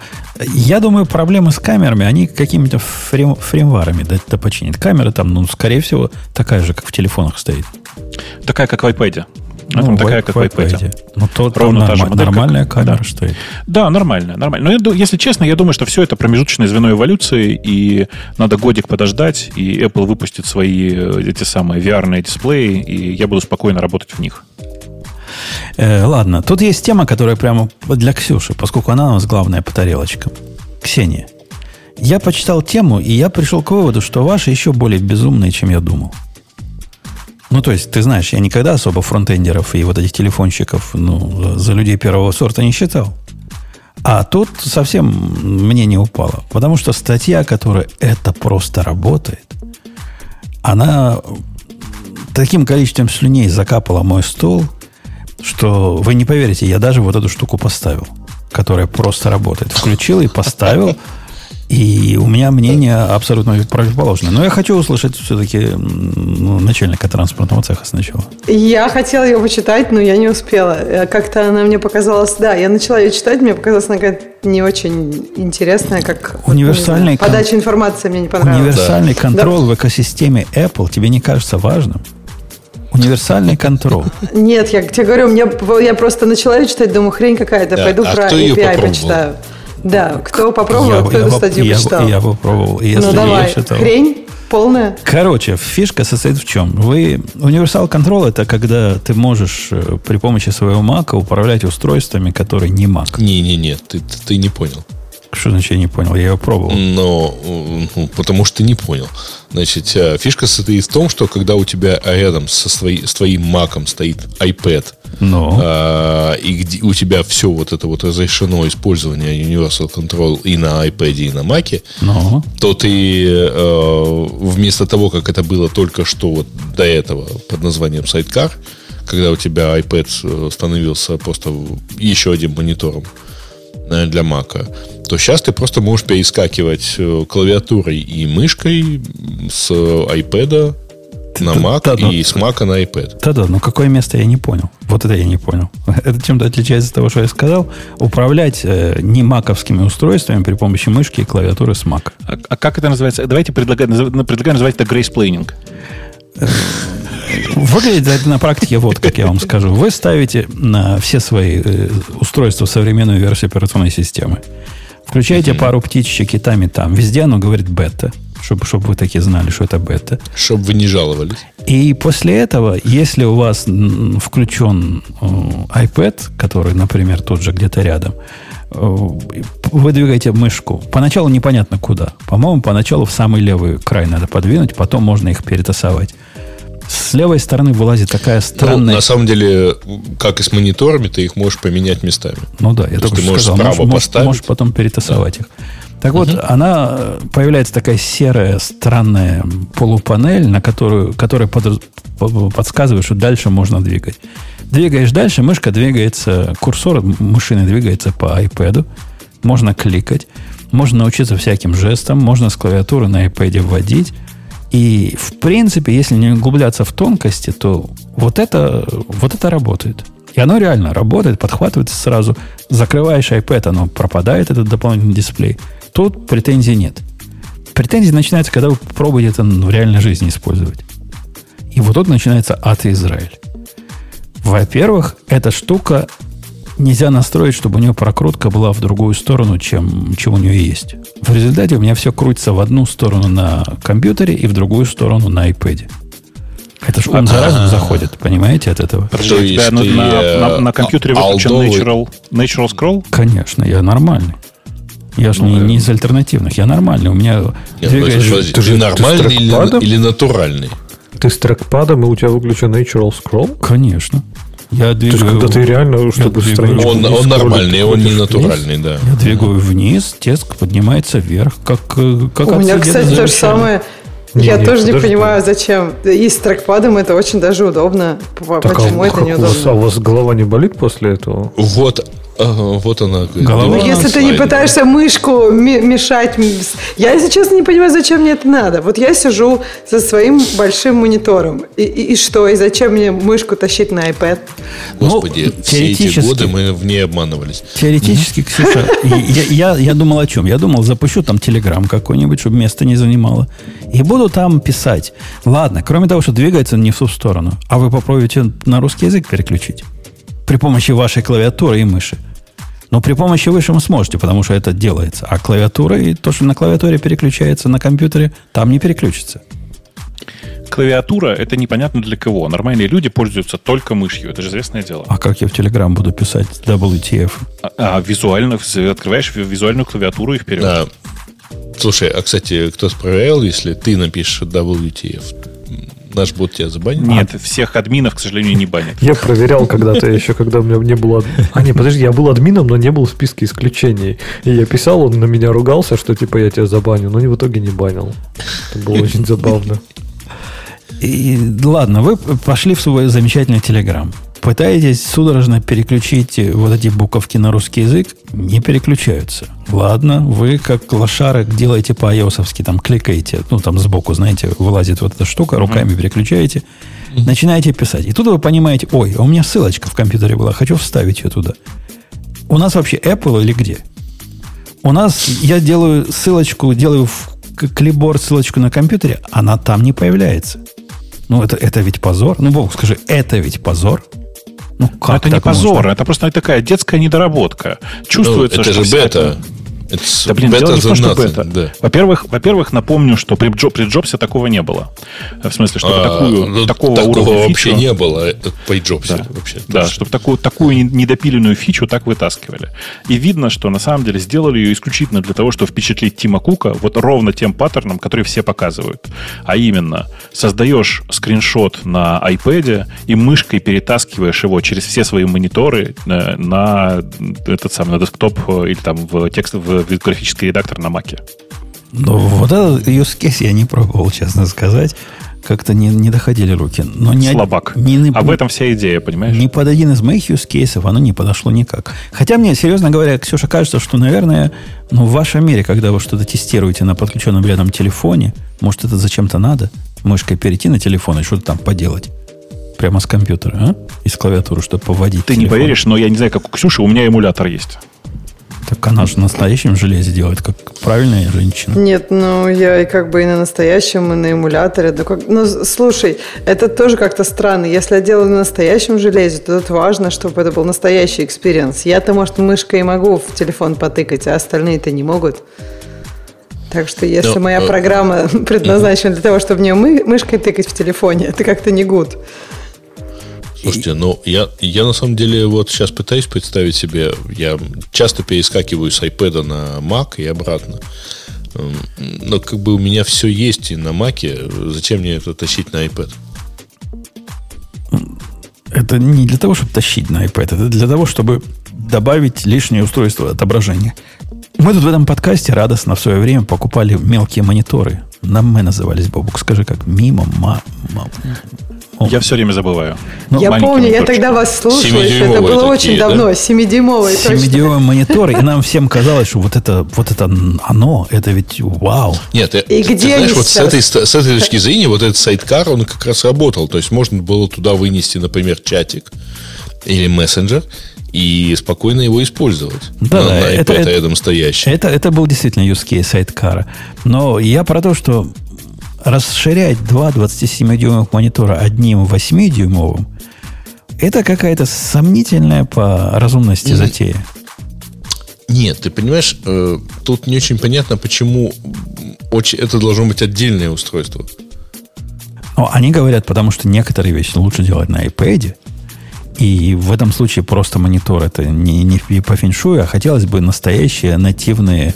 Там какой-нибудь Flipboard ты хочешь запустить в натуральном experience е, у тебя Intel – ты же не можешь, ты, ты на армии не можешь Flipboard поставить. Он не дается в виде iOS программы. Не, ну смотри, например, я хочу унести телеграм и смотреть его на iPad. Вот, вот прямо сейчас, наш, наш чатик. Ну вот, например, ненавидишь ты телеграм в виде вот той программы, которая для macOS, и обожаешь вот с зелененьким фоном, чтобы было, и вот так веселенько для молодых.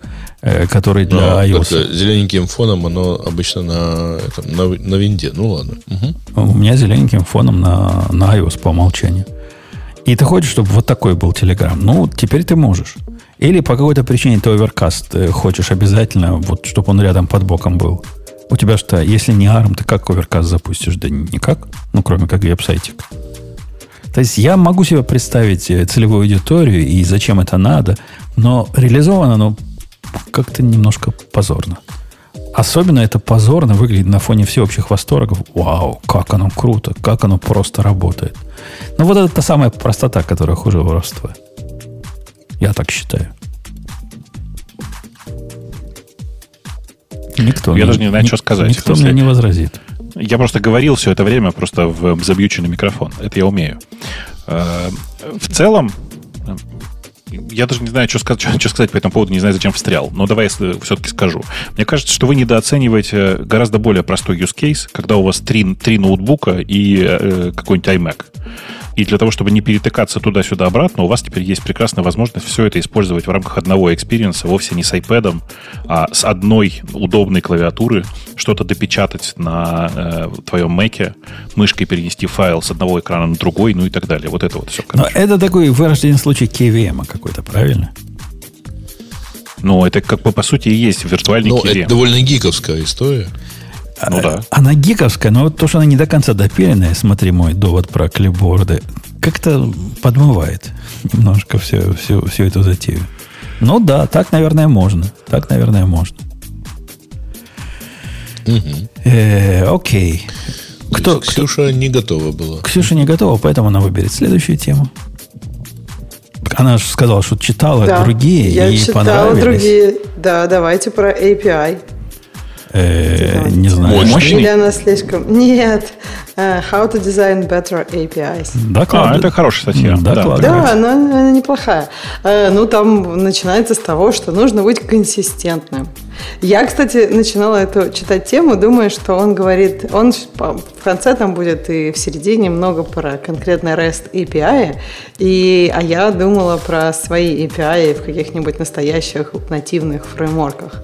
Потому и... что у него это API, а у тебя SDK. Ну, мы тоже, ну, почему? Ну, то есть, называется, ну, и, например, API библиотеки. Вполне же так можно сказать, не обязательно SDK. Слушайте, ну, простите, да. а я правильно понимаю, что чтобы быть консистентным, угу. надо сначала что-то написать, а потом быть с ним консистентным. Я просто не понимаю, почему это первый пункт. Ну, консистентный вокруг э, всей экосистемы, которую ты пишешь, или внутри одного приложения, или все приложения, чтобы похожим образом. Да, мне Конечно, много же... Используй, используйте одни и те же статус-коды HTTP, да. То есть вот 404 менять не надо, да? Не, ну подожди, слово консистентным, Или... ты использ... мне кажется, ты используешь каким-то очень специфическим образом.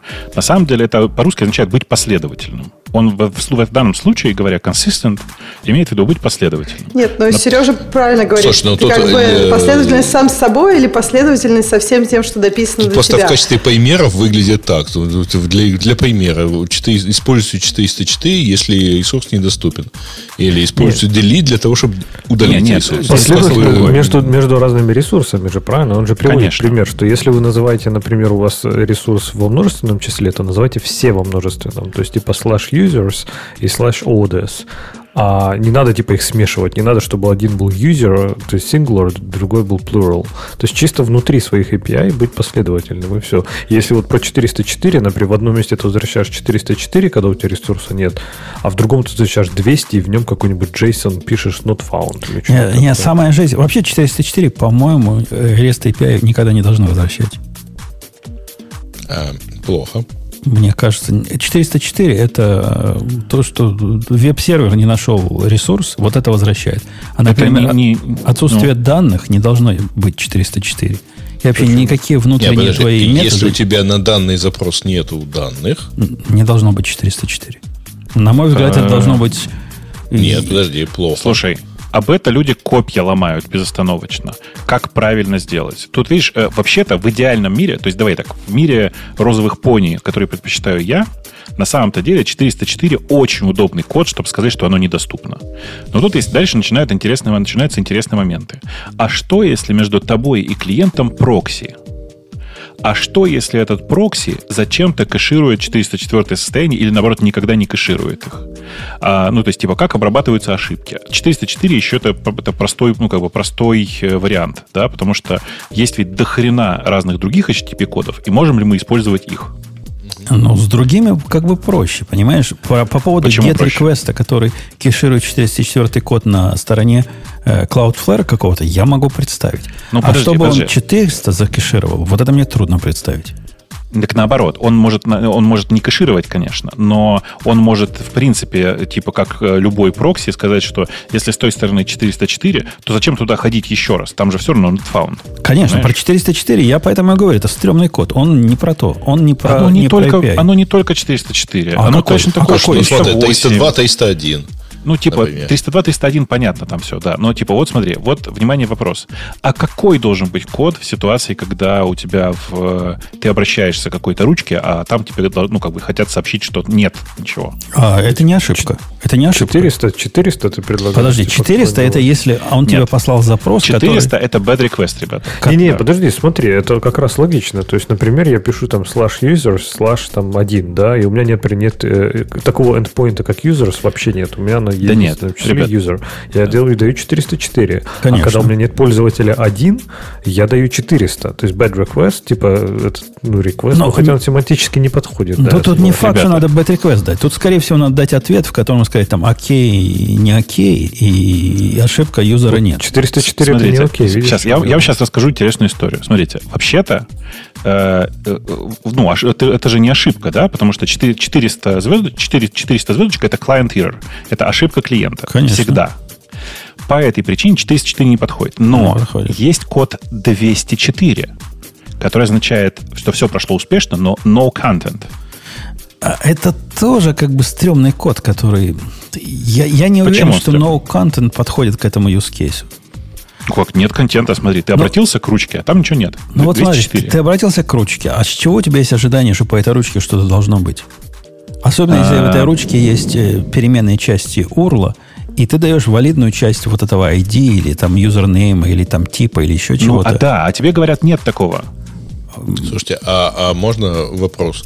А если это э, внутренний поиск, и он сообщает результатов нет. Конечно, должен пустой лист вернуть что и, до... и может сказать, да, о, что именно false. 200? 200. Я, я 200 возвращал бы в этом случае. А почему не 204? Так, а может 202? Контента ж нет. Да? А хотя нет, 202 это асинхронная, да. 202 это значит, что он, э, что обработка не, за, не завершена, но принята. Ну да, это такое окей, 204, но потом будет результат. Да. Надо какой-то такой делать код, что типа окей, но, но, но ничего не могу поделать. Да нормально 200. Вот вы спросите фронтенщиков. У нас есть фронтенщики, кроме Ксюши? Нет, ну, Они ведь на самом деле, на самом деле, когда я пустой ответ, скажу, почему... получить пустой да. список. Да, э, ну, почти, фронтенщики вообще специфические ребята, да, они все просто предпочитают все сделать очень, очень, очень максимально просто и вообще все запихнуть в 200. На всякий случай. А, на самом деле, главный подвох заключается не в этом, а в том, что браузеры и HTTP-клиенты по-разному обрабатывают разные HTTP-коды, не ожидая, что за ними находится сложная логика. Например, из четырех потреб, проверенных мной библиотек, э, работающих с HTTP, ну, таких как Curl, например, э, при возвращении 204 они не считывают вообще бади э, ответа. И, и лог... тебе его дальше не и, передают. И это логично, между прочим. Конечно. Ну, то есть, как да, но нет. Вообще-то HTTP протокол не, он не описывает, что так себя надо вести. То есть в HTTP 1.1 и 1.0, в смысле 1.0 и 1.1 не, не описано, как вести, вести себя в этой ситуации. То есть, по идее, э, ты не должен работать дальше с бади документа, но вообще-то он может быть. Ну, дядька, HTTP протокол не, не описывает то, что при гете нельзя посылать бади. Он чисто намекает, что так не принято, но описывает. тем не менее не описывает. Нету запрета на посылку бади, нету. Нет, нет, запрета проверял. прямого нет. Запрета прямого нет. Но, окей, ладно, ну, в смысле, я тут вот к чему, что пытаюсь сказать, что э, вообще исп- использовать кастомные HTTP-коды штука, на самом деле, довольно стрёмная, ровно из-за того, что э, есть разные сложные подводные камни.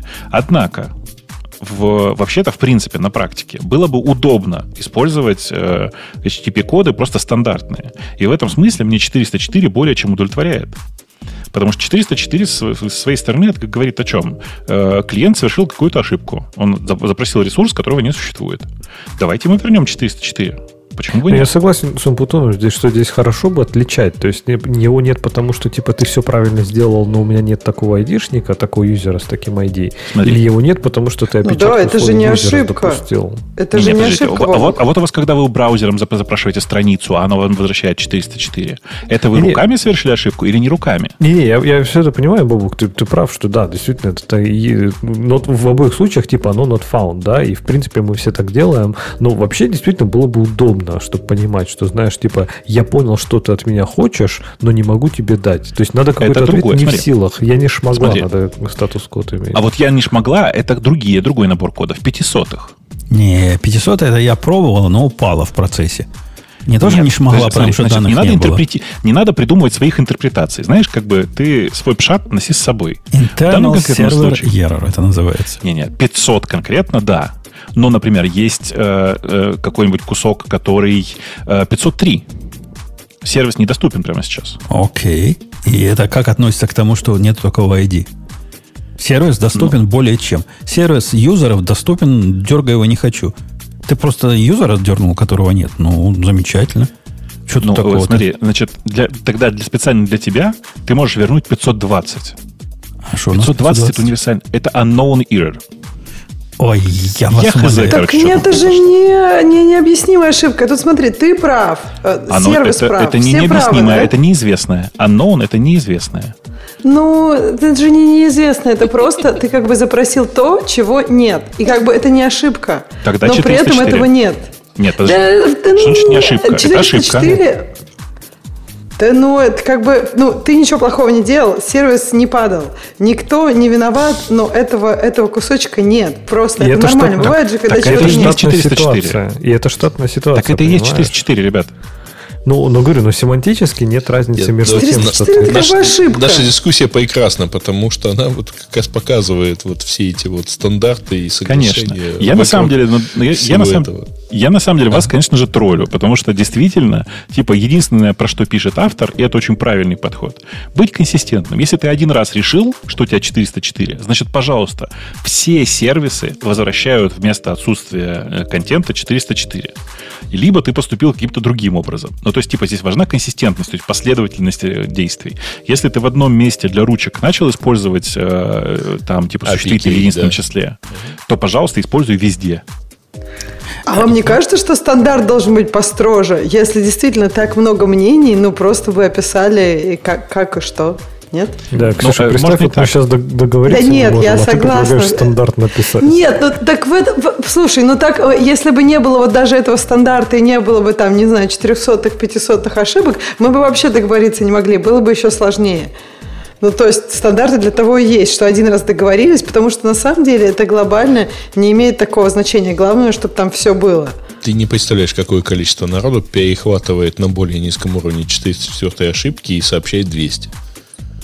Э, короче, если вам, дорогие слушатели, интересно мнение лучших собаководов, 404 это не про то, что Бобок шутил, а совсем про другое. И вам в жизни должно хватить 200, 202, ну 201, если вы очень крутой, 500. Собственно, все. На этом можно заканчивать. Подожди, коды. 404. И, 404. и просто 400, конечно. И 400. А, ну 400. И 400. 406. Ничего, ничего этого не надо. Не, не надо вот эти все 500, тонкости. 500 пригодится еще. 500 пригодится, но это, если не повезло, то это пригодится. Обратите да. внимание, это один bullet point из списка на, э, на, на, на 15 Нет, ну и bullet point был вообще И мы потратили на него, я, а нам, я, не, нам я не помню, некуда. сколько времени. Ксюша, давай, да. давай раскритикуй, почему 86601 надо использовать. Нас же научили, что в JSON стандартное время это что там, 39,99, да, вот это нормальное же время у них. А не какой там 8601. Я не знаю, что такое 8601. Что, что такое 39,99? Нормальное время – таймстемп. Вы что? Нормальное время, которое, ну, вот этот JSON time, который называется, который JSON принято парсить туда-сюда, он 3,9 и чего-то. А вовсе не 8601. Короче, мы явно а, не сможем ну... быть консистентными тут. Пусть нам там подскажут, какие троечки были. Я думаю, что и, все это ISO ерунда. 8601, типа международный стандарт. Так не, подожди, ISO у меня в школе было, да. Таймстемп, он же без, Бобу, без этого, без таймзона. У меня тоже. Ну, конечно. Ну, так а если мне надо с таймзоной? Так на клиенте показывай, как тебе надо. Не-не, в смысле не текущую таймзону, а, например, таймзону, там, ч... ну, блин, события, ну, это бессмысленно, да, наверное. Тайм... В том-то и дело, понимаешь? А, давайте мы расскажем, про что мы. Это про то, что как хранить и передавать время. Все эти споры, вот Именно все как эти передавать, стандарты. Как хранить это, да, это как, Ну, как передавать, да. Как передавать и принимать, да. Как ну, передавать. Ну, это такой международный стандарт, который покрывает э, дату, ну, все, все, что относится к э, date and time. Угу.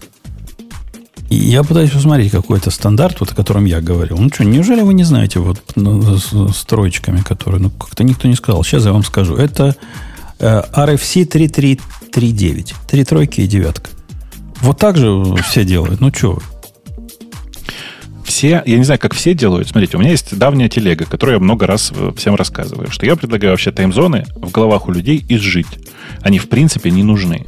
Тебе таймзону, таймзону нужна в один единственный момент, когда ты ее показываешь, когда ты показываешь ее на клиентской стороне. Ну, дело такое, дело тонкое, понимаешь? Я бы с тобой согласился, поскольку это проще и концептуальнее. Но, а вот тебе представь себе, я делаю запросы во времени, ну, с точки зрения бизнеса, во времени Нью-Йорка, да? У меня надо с 9.30 до 16.00, там, вот эти все времена. И делаю я их абсолютно неважно, как они внутри будут ходить, но, например, важно то, как они будут в логах показываться. То есть научить логи в том, чтобы запросы Z э, пере, пере, переделывались в читабельные запросы, которые будут люди глазами смотреть. Это какое-то не дело лога. Почему мне не послать запрос в виде, который читабельный? Чего там такого? Ну, э, если коротко, то логи нужно хранить в структурированном виде, например, в JSON формате. Внутри них в смысле, внутри JSON формата, класть timestamp, а вот если тебе нужна визуализация логов, ну, возьми и сделай с этим что-нибудь. Погоди, погоди. Я не про то timestamp говорю. Timestamp, который э, событие, время события, ради бога, это делает 33 Я говорю ну. про то, что лог у меня пишет какой-то сервис отчитывается. Я попыталась взять тут что-то, то-то с такого-то времени по такой-то времени, поскольку такой запрос от заказчика пришел. И не смогла, потому что там данные пере, не пересекаются Подожди, с это, реальностью. Тогда, тогда это вообще ну, задача визуализации. То есть это у тебя не лог конечно, классическом конечно, виде, лог а просто должен... журнал событий. Конечно. Там ты, ну тогда а ни я... в коем случае, там никакого z-тайма не должно быть. Ты там должен человечески написать 22, 03, 03, пробел, 21, 59, 0,8. И чем бы было пробел. плохо, если бы мой REST endpoint понимал бы время, которое вот в этом самом RFC 3339, который подразумевает в том числе zone. Что, что бы от этого плохого? Кто бы от этого пострадал? Какие бы пингвины Слушай, от этого а, вымерли? А, а, что бы, а что бы помешало тебе? Вот смотри, у тебя там в твоих джейсоновских ручках иногда нужно целые числа принимать, да? А что бы тебе там не строчками не писать? One, пробел four, пробел five, вот, ну, почему а, Потому что это не повышает читабельность. А, так использование таймзона не повысит. Прямо это не повысит ох, как повысить читабельность. Да ну, да ну нет, конечно. Попробуй вспомнить, сейчас оно в Нью-Йорке 4 часа или 5 часов.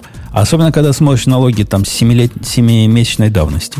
А. Так, еще раз, это не лог. У тебя, ты, ты просто ты путаешь. У тебя есть задача э, класть что-то в ручку или читать из ручки, в машиночитаемом формате. Машиночитаемый формат называется timestamp. А если тебе есть журнал, который, ну, типа журнал операций, который должен живой человек смотреть живыми глазами, то там твой Z-time тоже не подходит. Там нужно нормальное, в смысле, просто положить нормальное человеческое время. Желательно хорошо сформированное. Ну, типа, вот смотри, Боб, есть, есть, есть, есть подход а. Монги, который, вот как ты говоришь, делает. И для визуализации вот этих э, ISO datetime они используют ну, клиент. Клиент должен уметь визуализировать. Клиенту говоришь, в каком ты тайм-зоне хочешь показывать, он тебе покажет. Я согласен, это абсолютно нормальный подход, если у тебя данные структурированы, как ты говоришь. Если ты можешь понять, что вот это поле, это вообще про время. Я же говорю про набор неструктурированных данных, и от того, что я эти данные в виде запроса буду гонять с таймзоной, ну да, я добавлю 4 байта к тем 30 килобайтам, которые у меня прошли. И кто, кто от этого электричество ну, от этого же, закончится? Дело же не в 4 байтах. Дело в том, что э, ну просто непонятно зачем. У тебя есть... Э, так вот, я же машина... объяснил, зачем. Не, у меня машина, машина генерируемая э, отчет, аудит какой-то есть, в котором данные показываются, мне прям по аудиту положено. Заказчик прислал данные, я должен запрос этот показать как есть. Я не могу его никак творчески переработать, даже если бы я хотел. Но я хочу, чтобы заказчик, то есть э, браузер, посылал мне время с, с таймзонами. Мне будет проще его аудитить. Ну, как бы в этой ситуации, что я могу сказать? Делай как хочешь, но я вот смотрю на это все и думаю, господи, смотрите, вы представляете, какое количество электроэнергии человечество сжирает просто на парсинге этих дат? А ведь можно было просто таймстемп взять и все. Э, ну, еще проще просто Unix time посылать везде. Что ты тогда? Чего мелочишься, правильно? Так таймстемп от Unix time чем отличается? Ты Unix time хочешь в смысле лонга посылать? Везде. Ну, конечно. Конечно. Таймстемп это и есть, по сути, один лонг и все. Ну, окей. Ну, окей. Кто, кто пытался с этим потом работать, тот уже не смеется. Я много, я много раз, я везде, где я делаю, я везде делаю, делаю просто типа просто таймстемп Unix Unix time. Да-да, у меня, я не вижу у, друг... у меня есть система, которая бизнес-система, в которой все времена вот так были сделаны. Вот как ты говоришь. Я сам своими руками это сделал, поскольку это концептуально верно. И вот так оно и пишется в Монге, таймстемп. И, и тогда, по-моему, в Монге еще ISO date не было типа. Так это давно было. Это самая проклятая система всех, что у нас есть. Ее никто не хочет трогать, никто не хочет никаких исследований устраивать. Конечно, конечно. И дело исключительно в том, что... только из дат? Да, да, да. И дело, и только в дате, конечно. И дело в том, что они... Там есть разные другие WTF, но самый частый наезд, а как я спрошу, дай мне данные с этого дня по 18.30 через 3 месяца. Вот это их самый проблема? главный наезд, да учетом так, ну, в JavaScript есть прекрасные, прекрасные, простые способы это делать. Да, я их научил на сайтике ходить, где вводишь таймстемп, они тебе дают обратно, э, дают обратно ну, в нормальное время. И в другую сторону. Даже написал утилитку, называется T2Z и Z2T. Вот это, которое в одну сторону и в другую делает. Ты главное скажи, Звучит это у тебя T2Z или... T2Z, да? T, T2, в смысле цифра 2. Да, да, T2Z и Z2T. Да-да, это, видимо, тоже для улучшения человек, человекочитаемости, да? Ну, я их так назвал. Видно, что откуда-то куда-то переводит. Куда, в какую сторону, я вспоминаю только, когда оно говорит неправильный параметр дал. Ну, нормально, работает. Давай, давайте к следующему. Ксюша, Ксюша, make exception for public endpoint. Че? Где? Ну, что, типа, все должно быть авторизовано по умолчанию. Ксюша просто отошла, поэтому я, я за нее. А, что по умолчанию все э, endpoinты должны требовать авторизацию, и только те, которые ты хочешь сделать э, публичными, надо для них сделать исключение, а не наоборот. Типа, делать все открытым и включать авторизацию только для приватных. А где это так работает? Я не знаю ни одного, для Go ни одного фреймворка, где так можно сделать. Я вот задумался, да, что если ты middleware воткнешь, то она уже у тебя типа все будет правильно хендлить. Либо ты будешь в, конкретно в хендлер добавлять свои middleware с авторизацией. Либо в подраутер, правильно? Да, либо в подраутер. Но плюс у тебя же э, все равно очень часто бывает, что разные endpoints требуют, например, разные там RBAC аутентификацию, да, то есть не просто бинарную, а какие-то, например, проверку ролей. То есть она чисто технически все равно будет разная. Конечно Конечно, это какой-то бредовый довод. То есть, может, есть такие места, где вот такая обратная иерархия имеет смысл. Я понимаю, с точки зрения безопасности, ну да, можем забыть, но для этого тесты пишем, чтобы не забыть. Я, я не понимаю, как, как он представляет эту техническую реализацию. И, если кто-то из наших слушателей представляет, о чем он, пусть скажет. Ну, я понимаю, что здесь больше, знаешь, из разряда, чтобы действительно не забыть случайно и ни, ни наружу не высунуть голый endpoint. Концептуально. Не знаю. Да. Четвертый пункт – это добавлять всегда health check endpoint. То есть какой-то endpoint, который можно дернуть и проверить, э, здоров ли сервис. Ну, ну да, тут даже, мне кажется, обсуждать ничего. А я, Каким- я прошу, я, я всегда, делать? я всегда держу два таких специальных. У меня есть слэш ping и слэш health. И, ну, понятно, да, для чего? Ping для того, чтобы понять, что он вообще живой, там сидит и, и что-то слушает, и может что-то ответить, а health для того, чтобы он сказал, в каком он ну, состоянии. Там этот Ты отвалился, практически- тот отвалился. Ты практически, Путун, придумал этот э, readiness и, э, как его, liveness endpoint в Kubernetes. Что, типа, один у тебя говорит, когда он просто живой, да, типа, он что-то отвечает. То есть он еще не готов, например, принимать трафик, но он, типа, дышит как-то там HTTP endpoint, э, может сервить HTTP. А второй, это что он действительно готов принимать трафик. Это в твоем случае как раз ping это типа liveness, а health это readiness. Угу, угу. А вот номер 5 version API, я не знаю, у кого это хорошо получалось. Я таких людей не встречал. Я всегда версионирую. То есть, да, да всегда версионируешь, но ты никогда больше в V1 никуда не уходишь. Не, неправда, нет. Что, Нет. было, было хоть раз, что ушел на V2? Да, и больше и было на V3, и я в какой-то момент, знаешь, у меня был прилив гордости пару лет назад, когда я такой, о, фига себе, у меня V4 и поддерживается V3. Понимаешь, да? Теоретически, понимаю. Я сам такое делаю. У меня нет ни одного примера, где V1 не оказался бы лишним, э, лишним куском пути. Ну, я, я в путь это всегда вставляю, в URL, не, не в параметры. Ты тоже так делаешь, кстати? V1 у тебя М, часть так, пути? V1 часть пути, конечно, конечно. Ну, оно не то, что, конечно, можно по-разному. Некоторые делают через заголовки, даже особо извращенцы. Тут видишь, э, Жень, тут видишь, дело вот в чем. Дело в том, что ты просто судишь по себе. А, ты, ну, как бы почти как я. В том смысле, что ты с самого начала можешь правильный, проду- пра- продумать правильный API, и после релиза этот у тебя V1 уже никуда не меняется, потому что ты же его правильно продумал, понимаешь? А V2, он же нужен в тот момент, когда ты понимаешь критические ошибки в V1. Так, может быть, какие-то обстоятельства изменились, Бобок? Ну, какие Ты обстоятельства? прям- Ты стал, ты стал немножко умнее, но ну, умнее, чем мы сейчас с Женей, мы уже не будем.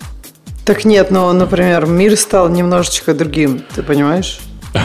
Так мир, мир с годами, Ксюш, только упрощается. Он, он не- Не-не, ну, в Но принципе, тем не можно. менее- Тогда нужно было не V1, а WW1, WW2, и вот сейчас WW3. Вот было бы неплохо.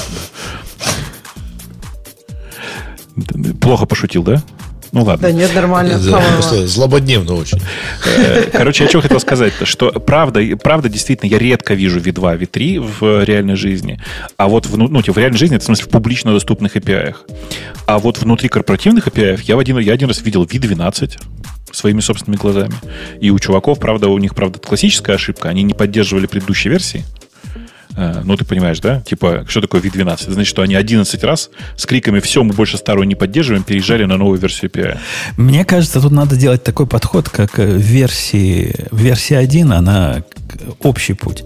То есть для V1 не надо никакого специального давать куска. Оно по умолчанию, там, слэш чего-то, это как бы V1. А если вдруг у тебя настанет необходимость V2, ну да, сделай новые урлы, которые будут V2, слэш такое-то, V2, слэш такое-то. Он потом, Ну, ты тогда можно и описал, параметры версионировал. Ты, оп- ты описал модули в Go сейчас. Конечно, конечно, так и сделал. Ну, по-моему, разумно. Зачем нам V1 везде совать? Раздражает меня. Меня настолько это дико однажды раздразило, что я на Nginx обрезал эти V1, чтобы глаза не мозолили. То есть сначала сам написал на бэкэнде V1, а потом на Nginx я их, значит, то ли добавлял, то ли отрезал. Ну, в какую-то сторону двигал. Чтобы ровненько было и, и крути. Accept API Key Authentication, говорит э, нам авторы. Ксюша, ты знаешь что-нибудь про API Key? Что-то она задумалась. Так как Ксюша замолчала, то я могу... Нет, я пытаюсь просто. найти... Да, давай, Леша, включай. Шестой пункт. барьеры, барьеры везде, это, ты таскать надо с собой.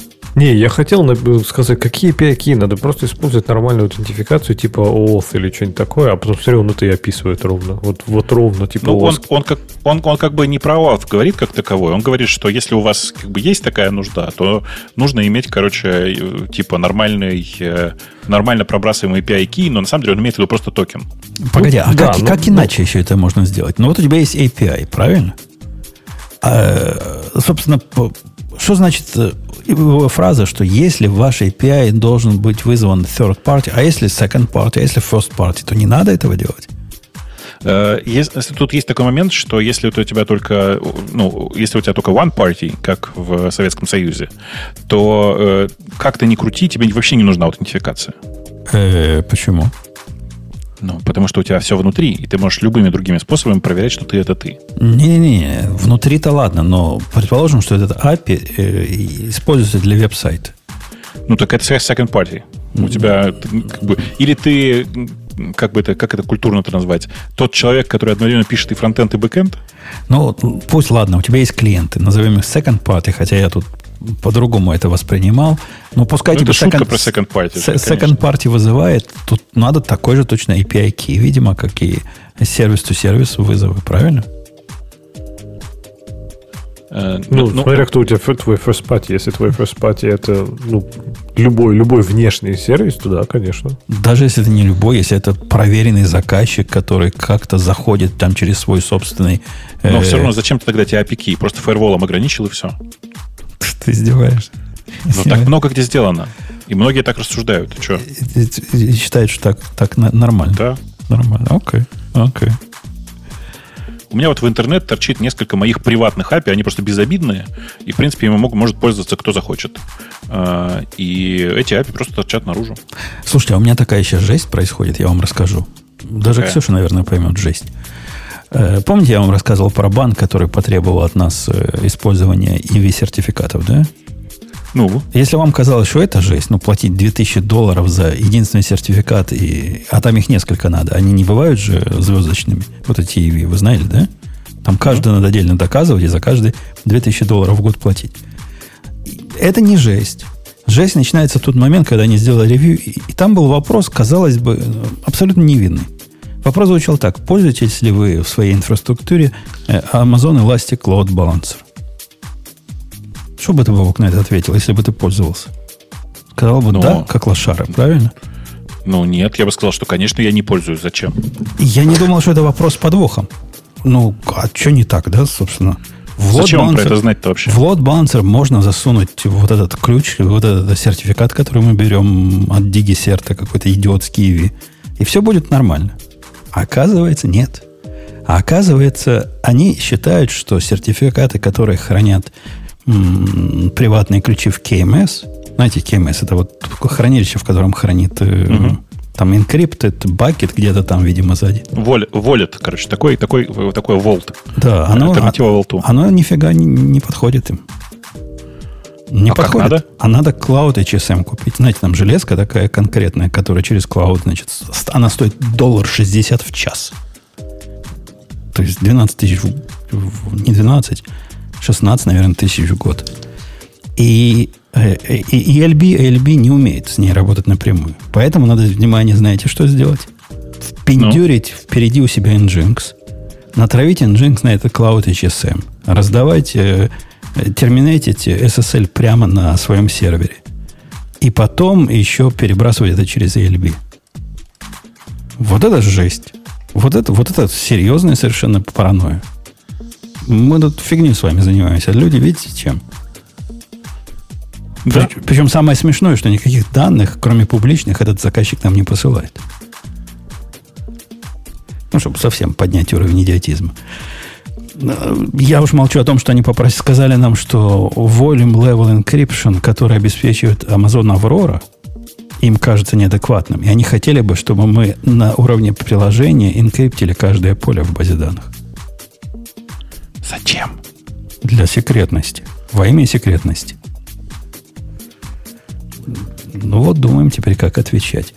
Э, седьмой пункт использует Reasonable HTTP статус кода. А мы разве об этом не, не об этом говорили? Уже говорили про reasonable, reasonable HTTP методы использовать.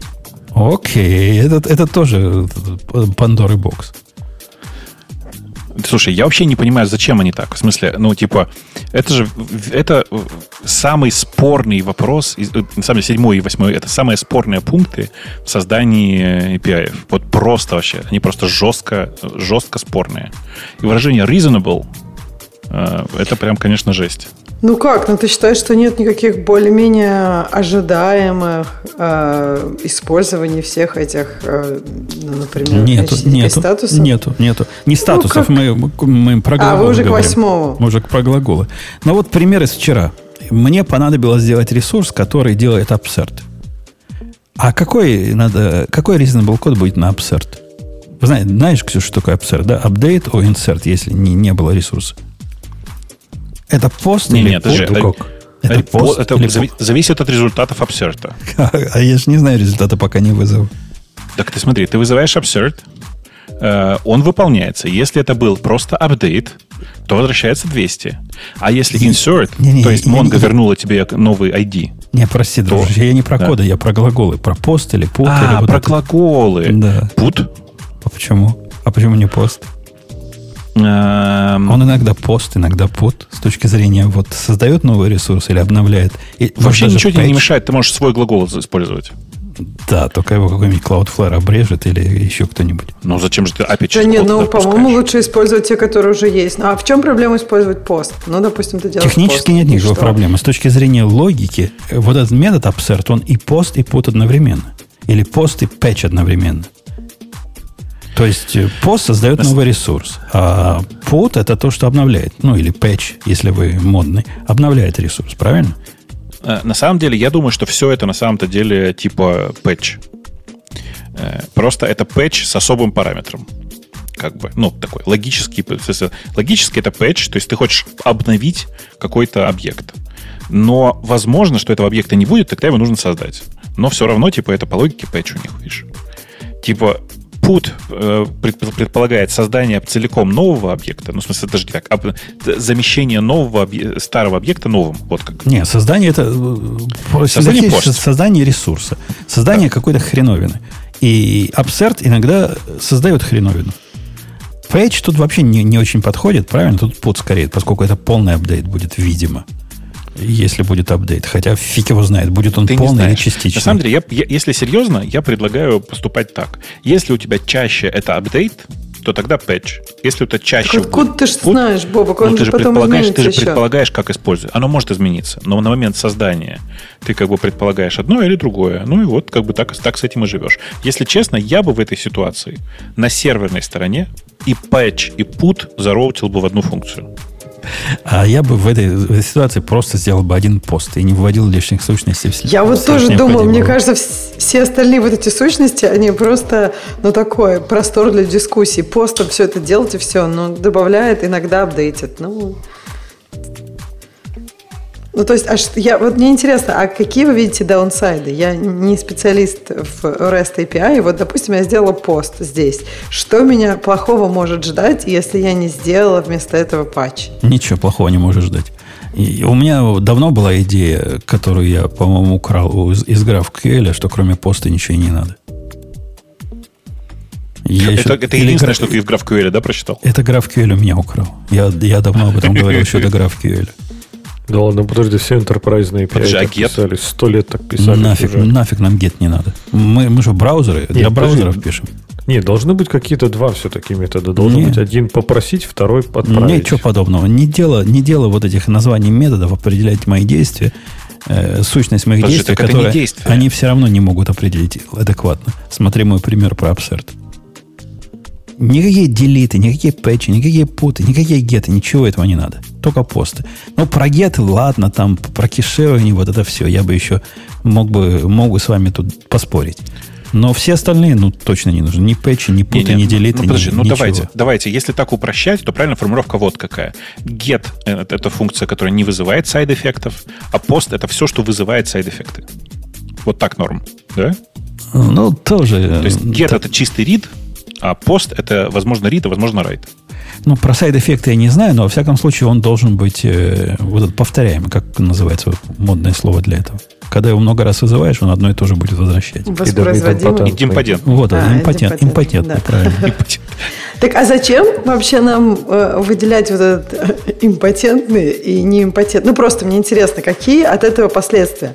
Иметь тот, который ничего не дает, ну, просто вот надо нам это? И, например, есть такое соглашение, что если ты ставишь впереди себя прокси какой-то, и прокси видит какой-то get, он понимает, что раз get ты вызвал и получил какой-то бади обратно, то он же он импотентный, он его кеширует ага. и будет тебе его все время отдавать на такой же А request. насколько? То есть как ты этим управляешь? А там, там заголовочки, там целые, там а, просто не, okay. не, не, там ад заголовочков есть для того, чтобы Подождите, этим а, а, а вот тогда всякие патчи, путы и посты разве не эти могут тоже отличаться? Или они этим не отличаются? То есть кэшировать это все, получается, нельзя уже, да? Они не кешируются по умолчанию ну, да. никогда.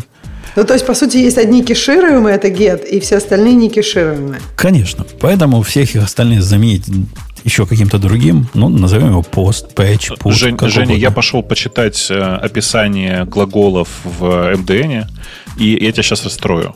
HTTP put — это request метод, создающий новый ресурс или замещающий репрезентацию старого ресурса новым, ресурсом, новым пейлодом.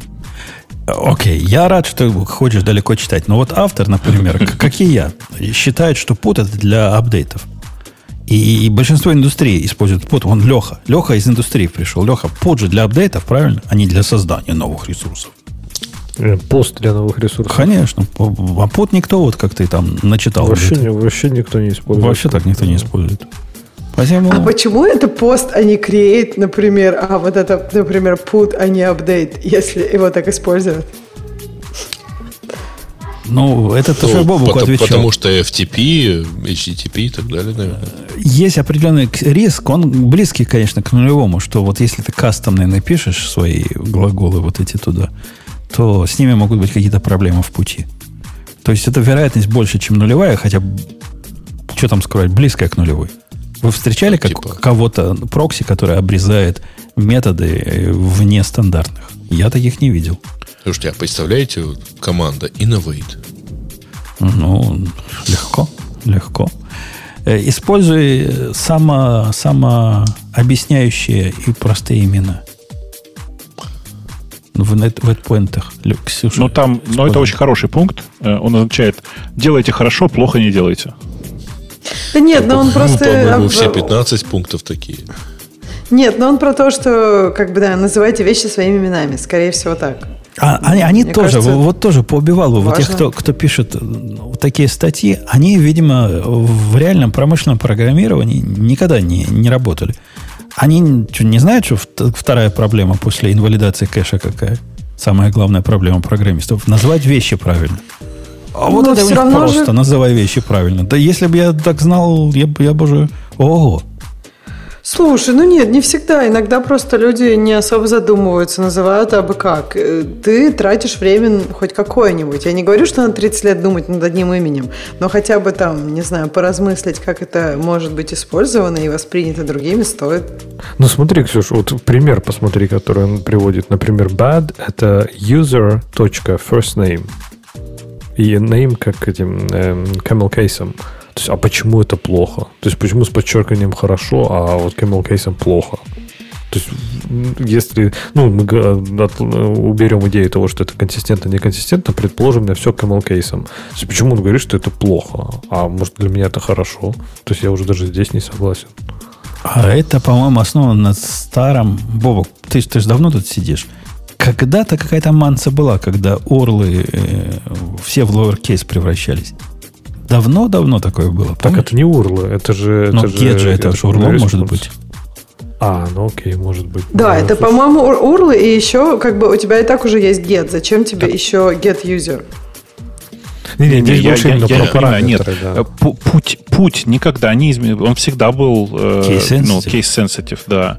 Mm. Только доменная часть она как раз вот может mm. быть там типа ну, не, чувствительна к, к реестру. К Не, я этот пример-то просто привел к чему, что а сложно, а почему вот он говорит, вот это плохо, а вот это хорошо. То есть, ну, таких мнений будет миллион, поэтому э, определить, что такое self-explanatory simple name, это ну, практически нереально. То есть, кто-то mm. скажет order.number, это непонятно, а order.order number, это понятно. А что такое точка здесь означает? Это вообще что? Это часть Я чего думаю, будет? Это поля ответа, наверное, нет? Я не знаю. Это бета у него, да? Да, так не надо делать. Не, ну причем, если там нижнее подчеркивание, то это хорошо, а если нет, то плохо. Почему? Ну, вот так вот. В JSON не принято э, вот эти все кемелы ваши. Не носят там так. Используй стандартный error response. Это то, про что вы спорили Стандартизированные. Не, не, Нет, это, это как он, раз... Это мы уже поругались да. на эту тему. Он, име, он имеет в виду, что как, как, формируется, как формировать бади к ошибке, правильно? То есть, если ну, да, тебе... то есть код, код, и, код и возвращать и этот и месседж. Слушай, ну, по-моему, это стандартная история. Типа, делайте как надо по стандарту, а и не делайте как не по стандарту. А нет никакого вот. по стандарту. Никакого вот этого Джейсона, который о, код, месседж. А почему у него код словами? Я бы вернул в виде кода тут, не знаю, что-нибудь другое. Может а быть. самое главное, а нафига этот код нужен? То есть, и что с ним делать потом? То есть, ну вот вернулся тебе код, и ты такой, о, а, класс. кстати, смотрите, а, посмотрите на пример. Ну, то есть, есть какой-то запрос э, к профилю человека. Ну, там, к профилю юзера, видимо. Но мало того, что на 404... А мы в ответе отвечаем 404. То есть, по идее, если ты что-то запрашиваешь э, к поиску, и в поиске ноль результатов, то тоже надо отвечать 404. Ну, мы эту тему уже избили до конца. Ну, допустим, он не 404 тут дал бы, а дал бы, допустим, 400 был бы. Окей, давайте. Ну, в данном примере. Неважно. У него в следующем примере 400. И вот в 400 он дает в виде кода, вовсе не код, а какую-то строку с описанием, собственно, иерархии ошибок, видимо. Потом дает месседж. Ну... Не, ну подожди. В данном случае 400 это бета-реквест. Ну, окей. И что из этого? Ну, то есть у тебя плохой запрос. И... То есть ты же спросил как-то неправильно. Но меня интересует как раз первый пример. То есть... Так мы первый пример полчаса уже выше э, обсуждали mm-hmm. про 404. Но все равно как-то неправильно. Все равно неправильно. Э, return created... Все равно надо протестировать. Return created resources, когда пост делаешь. Вот это, вот это, вот это фронтендеры, да, набежали явно. Я от всех фронтендеров, они все вот это требуют. Им так жить проще.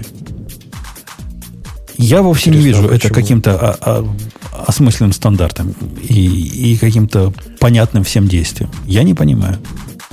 Ну, типа, в этом логика-то есть. Это как бы э, уменьшает количество запросов, понимаешь, к, к серверу.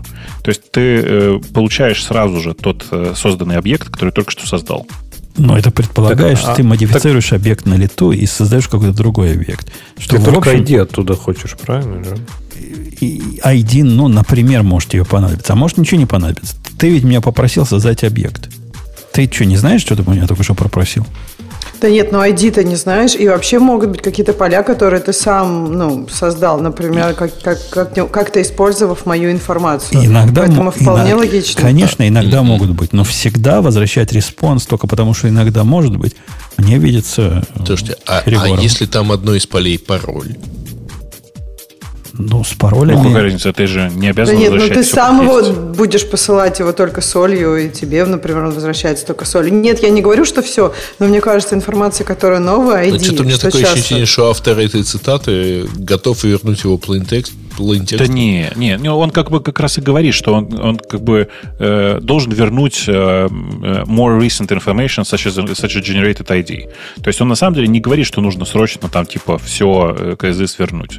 Он говорит о том, что нужно вернуть э, ос, осмысленную часть новой информации. Но Сделано это, повторюсь еще раз, делается это строго. Он, он возвращает весь объект запроса. Ну да, ну типа, ну смысл, конечно, не в этом, а в том, чтобы вернуть те данные, которые на самом деле действительно изменились и которые ты изначально ну, не обязательно посылал. Если а, изменились. А, Надо сказать, что если, часто если. аж они не меняются. Ты вот что послал, то и записалось.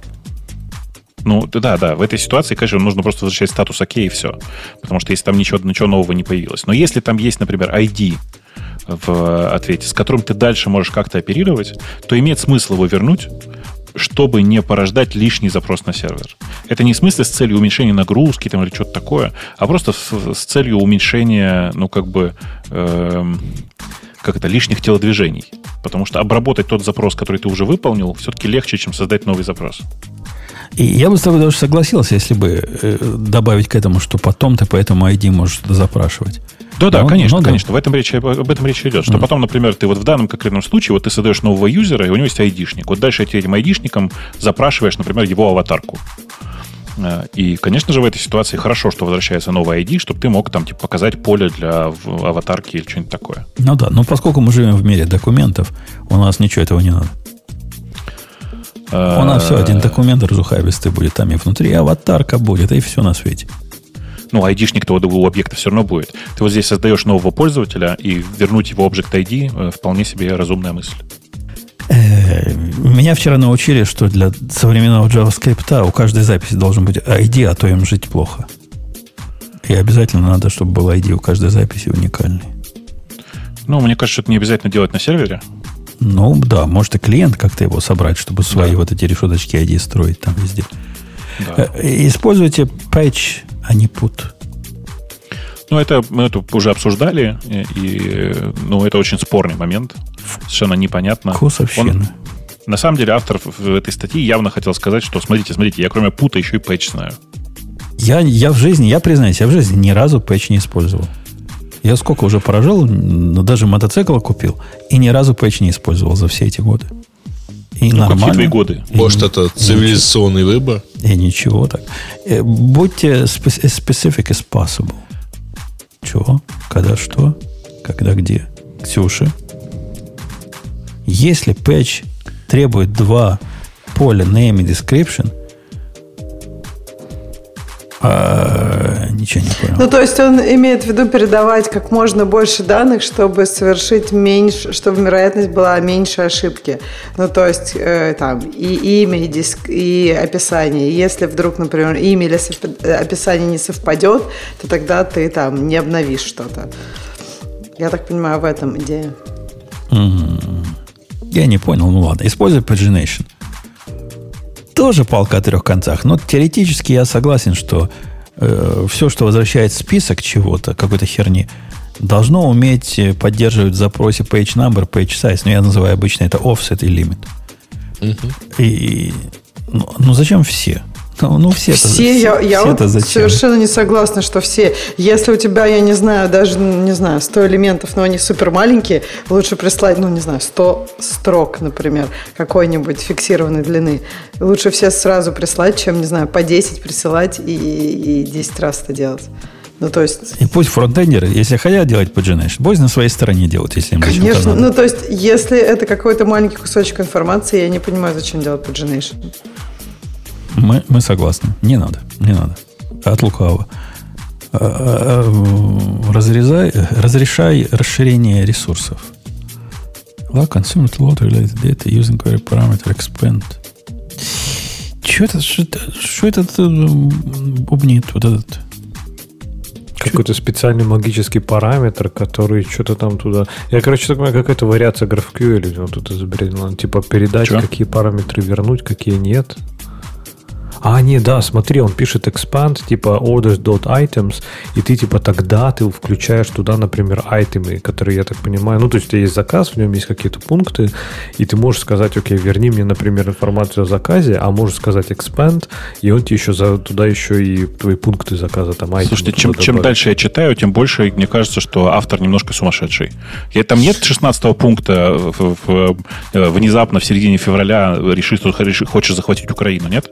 Ну, типа, вот просто логично было бы дальше. Мне кажется, он при, придумал такую смесь между projections, ну, в смысле Mongo, и плюс э, еще и relational вот эти запросы. Да нет, этот чувак Каждый просто придумал, что GraphQL это не для него, но поэтому он будет имитировать, имитировать GraphQL самостоятельно. Ну, он просто такой, туда типа, идет мел, мелкими шажками. Да. Мне кажется, ему надо просто посоветовать GraphQL. И там у него вот и консистентные ошибки, и все с методами будет понятно, и экспанды все будут. Прям вообще жизнь будет сказкой полной. Не, ну с, с экспандом это он прямо зря. Зря, зря. Но такое ощущение, что на бэкэнде это сделать еще надо. Ну, так в том-то и дело, в смысле, что он просто, видимо, фронтендер, который говорит, а еще бы мне неплохо здесь вот иметь такую mm-hmm. штучку для этой ручки, чтобы можно было побольше данных запросить. Mm-hmm. Оцепит помидоры. И mm-hmm. неважно, чего это стоит на бэкэнде. Ну, как бы он про это не думает. Да. Не-не, я, я вот смотрю на это. Это все-таки похоже не на, не на то, что он зависимые данные вытаскивает, да, а ограничивает view тех данных, которые как бы и так вернулись.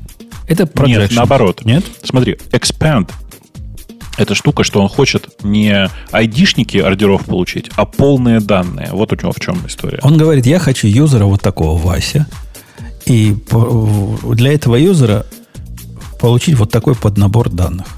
То есть ордера этого юзера и там еще чего-то, и items типа, какие-то. У юзера есть какое-то количество полей, сгруппированных каким-то образом, а теперь расширите мне вот группу orders, да? Ну, типа того, да. Из параметров. Типа того. У него просто последнее предложение в, перед началом самого текста примера составлено с э, идеологической ошибкой. Э, он написал вот что. Э, это очень удобно использовать, в смысле, expand, э, чтобы избегать раунд-трипов и загружать и, и загрузки всех данных, э, которые, значит, э, необходимы тебе за один запрос. Но на самом деле он имел в виду не избегать загрузки всех данных, а наоборот, что это очень удобно чтобы загрузить все данные за один запрос. Не, ну, То есть он, он, точно... avoid у него относилось только к слову round А, он, а он француз или русский? Он точно GraphQL. Австриец. GraphQL поражен в самая темечко. Да. Ну, не а, а вы знаете, что такое OData? Потому что ему там советует кто-то Microsoft OData. Я так понимаю, что это стандарт. И он говорит, что нет, он типа никогда нет, но оно похоже на его советы. Ну, это Open Data Protocol, mm. OData. В смысле, это ну, ODP, то, что называлось. Это Они стандарт живы? такой. Они живы вообще еще? Да, конечно, конечно. Тысячу лет вообще ничего не слышно. Ну, было. ты знаешь, э, тут недавно одни мои знакомые с Корбина Соуп перешли. Э, поэтому, недавно. в принципе, да, ну недавно, в прошлом году, да, одним да, знакомым. 15 лет. Ну, такое. Короче, я, в общем, что пытаюсь сказать, то, что, конечно, ODate живы, но туда смотреть не надо. Не смотрите туда, пожалуйста. Смотрите сразу в GraphQL. Особенно на сайт не смотрите, а то вам станет резко комфортно. А, а, слушай, Бобок, ты, ты такой умный, ты мне скажи вот что из твоей области. Image Recognition твоя область? Ну, частично, да. Вот смотри, есть задача. Подъезжает грузовик к, к шлагбауму. Там стоит камера, смотрит прямо на номер и говорит, видит номер. И после этого ему динамик говорит, здравствуй, Вася Попкин, мы рады, что ты вернулся. Угу. Ну, вот такую задачу тебе поставил. Ты сколько возьмешь? За имплементацию? Ну да. А без разницы на какой железке, да? В смысле, там будет какая-то более-менее ну, внятная железка? Вот это все, я тебе говорю. Вот, у меня ничего нет, у меня камеры нету. Ничего нету. Вообще ничего нет. Вот есть у меня... А, то есть еще и камеру надо поставить? У меня есть шлагбаум, и, а все остальное за, твой счет. Ну, провода, конечно, протянем, камеру купим какую-то, скажешь. И, и, и одна, одна реализация, да? В смысле, в одном месте делается? В одном месте, да. На въезде. Ну, я дорого не возьму. Ну, там, не знаю, ну, типа, ну, ну стольник бы я с тебя взял. Ну, 100 тысяч? Ну, да. Okay. Зачем больше-то? Я не злой. Окей. Okay.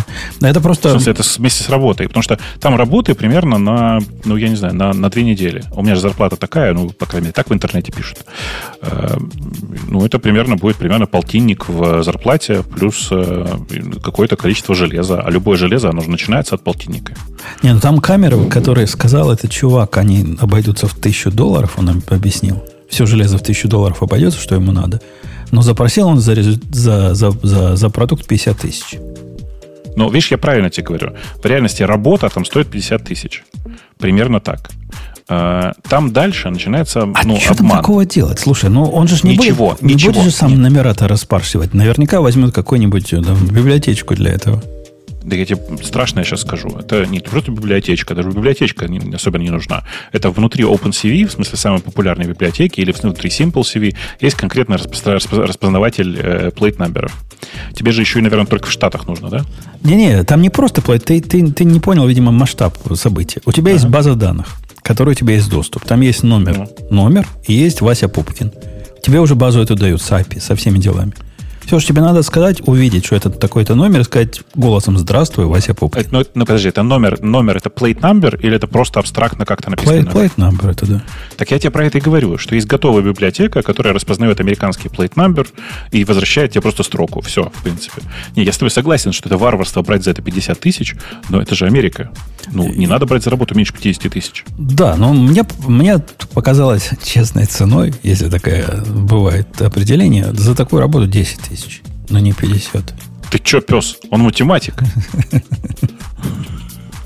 Он же компьютер виженом занимается, там же искусственный интеллект.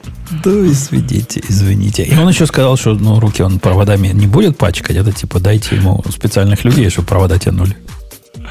Ой, господи, зачем ему камера за тысячу? Вот это для меня вопрос. Дело в том, что камеры бывает двух категорий. Максимально простая камера, которая проводом приводится к компьютеру, и вместо нее просто ставится любая камера с крышкой сверху, ну, типа таких дофига сейчас.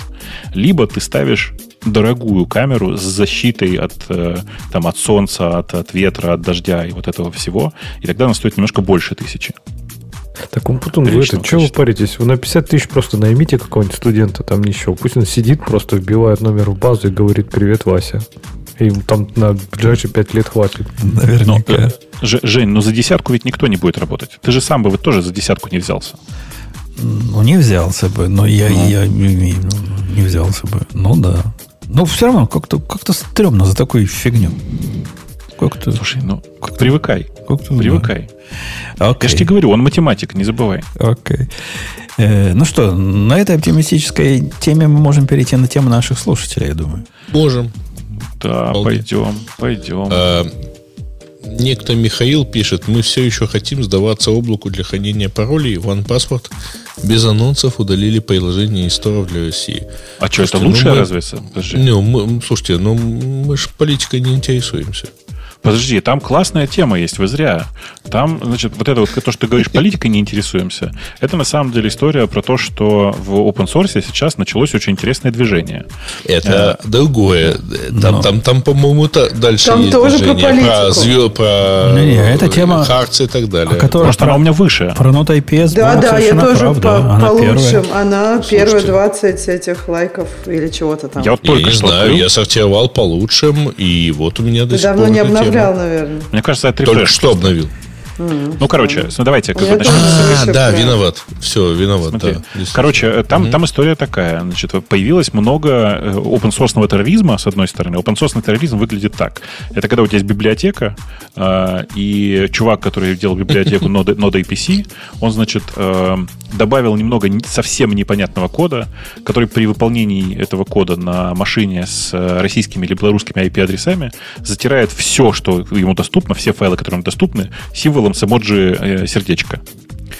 Э, ну, как бы я бы не сказал, что это вот, действие вот, про любовь. Вот зря ты, Бобок. Не всегда. Что? В 20% случаев.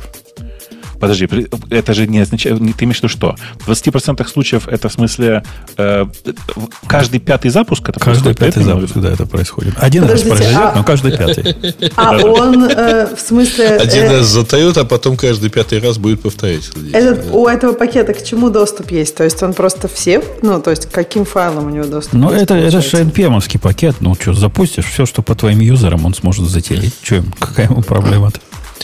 А, а ты по ссылке переходил, кстати? Ты смотрел? Вы смотрели, как сейчас выглядит э, э, эта ссылка, которую нам показали?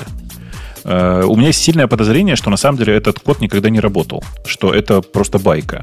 Дело в том, что, смотрите, на прошлой неделе произошло важное. В, на GitHub, помните, на GitHub была такая дырка, ну не дырка, в смысле особенность такая, которая позволяла вообще-то сделать свой собственный форк где-то там в сторонке, а показывать его так, как будто бы он находится внутри чужого репозитория. Помните, там была история про первый комит в Golang, еще uh-huh. что-то. И они добавили такую плашку они оставили эту функцию, но теперь показывают такую плашку о том, что этот комит вообще-то не лежит в этом репозитории и может вообще быть каким-то боковым форком где-то там сбоку. Так вот, на этой ссылке, которую нам выдали в качестве автостированного да. кода, этот, этот эта есть. плашка висит. Ну, То есть, не мешает, на самом деле, обсудить чуваки. тему да. вот этого open source терроризма. Да-да-да, ну типа вот там потому, действительно это, это не, что... он не единственный такой. Есть некоторое да. количество ребят, которые действительно пострадали от, от э, подобной фигни, от того, что типа часть open source программ начали вести себя, ну скажем, аккуратно, не так, как планируют люди, которыми пользуются. Ну вот а, это этот модуль в Kubernetes, да. он, конечно, совершенно, а, совершенно а, прекрасен. А он, в смысле, это не модуль Kubernetes, это э, терраформовский модуль для, управ... для описания Kubernetes, Kubernetes, да. Угу. А, и там другая история. Там человек поменял лицензию, сказав, что у меня теперь такая лицензия, что используя это все, это значит соглашу, соглашаешься с тем, что Россия совершенно незаконно аннексировала Крым, не, не, напала на Украину. Если ты являешься российским или белорусским пользователем, ты должен согласиться с тем, что это оно есть. произошло Нет, там, вторжение. Да, да, там, там не обязательно быть российским или украинским тем самым, ты просто должен... Э, это, это, у него было это написано как обращение к российским и украинским пользователям, а дальше mm-hmm. написано прямо в теле лицензии, что э, используя этот, этот код, вы признаете, что и далее, значит, там список, список пунктов, которые делают тебя в, на территории России преступником, как известно. Э, не просто представителем пятой колонны, а просто непосредственно сажать можно. Э, и все это, на самом деле, создало очень интересный прецедент, потому что таких open source библиотек и таких open source модулей много. И многие сейчас хотят, типа, чтобы в их open source программе, те, этой open source программой не пользовались люди, которые поддерживают войну. Но тут есть интересный момент. Дело в том, что э, Open Source Initiative, они отдельно утверждают, утверждают каждую лицензию, показывая, что она open source или нет. И подобное э, отделение части людей от использования библиотекой нарушает правила open source. И сейчас Open Source Initiative находится в очень странном положении. Им нужно как бы или туда, или сюда. Или согласиться с тем, что это резонно, и тогда подтвердить, что такие лицензии тоже open, или сказать, что это нерезонно и так делать нельзя, и встать перед ситуацией, вы что, войну оправдываете? То есть тут два варианта. Вы что, войну оправдываете? Или 8 лет? Вот это как бы у них два варианта. Все. Э, посмотрите, до чего, до чего все это довел фигляр ПЖ, да? Точно, да. И я прямо не понимаю, как сейчас выкручиваться будут из ситуации ребята из OSI, э, но наверняка они как-то должны будут выкрутиться. Я думаю, они промолчат. Они промолчат, да. Да-да, это единственный для них способ сейчас промолчать, сделать, что они этого не заметили, и надеяться, так что не будет ли из-за этого доверия меньше open source? Ну, то есть они промолчат, то есть они ничего не делают. Дальше все могут делать так, как они хотят. А, да? а вот среди, а, среди кого нет. будет меньше доверия? Вот, вот, этот, вот этот довод я не понимаю. Кто станет меньше доверять open source? То есть, ну подожди, нет, вот тебе, если Ксюша, такое вот... будет происходить каждую неделю, что кто-то будет что-то куда-то вставлять, и у кого-то будут сердечки, тут же дофига, ну не дофига, вот есть случай, я не знаю, опять же, я не проверяла на фейк сама, но э, звучит правдоподобно, что есть какая-то общественная организация, у которой затерта куча данных, причем организация из Вашингтона. Э, просто, ну, то есть есть разные организации, у которых есть какие-то части в России, например, и так далее. Хорошо. Ну, то есть это все может бить не под тем таргетом. Да, да не может может. Оно в течение последних десятилетий, если бы, если бы энтузиасты, которые вот следят за э, вот, как на протест fair они называют, следили за умышленными или неумышленными закладками, которые авторы библиотек, фреймворков и чего угодно вставляли все это время, им, наверное, уже пришла в голову мысль, что уже давно open source верить нельзя. Это вовсе не новый феномен. Я вот как раз хотел, Ксюша, тебя спросить, а что изменилось? То есть, типа, до этого ты думаешь, никто так не мог сделать?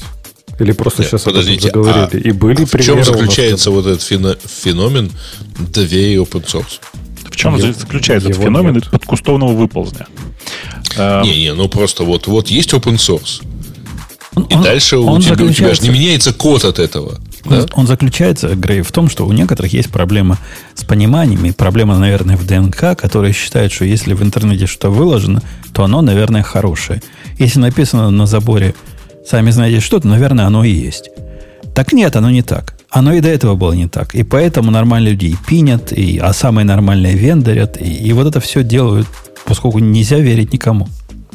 Слушай, ну это прям одно дело, когда это ошибки, другое как, дело, когда это сердечками.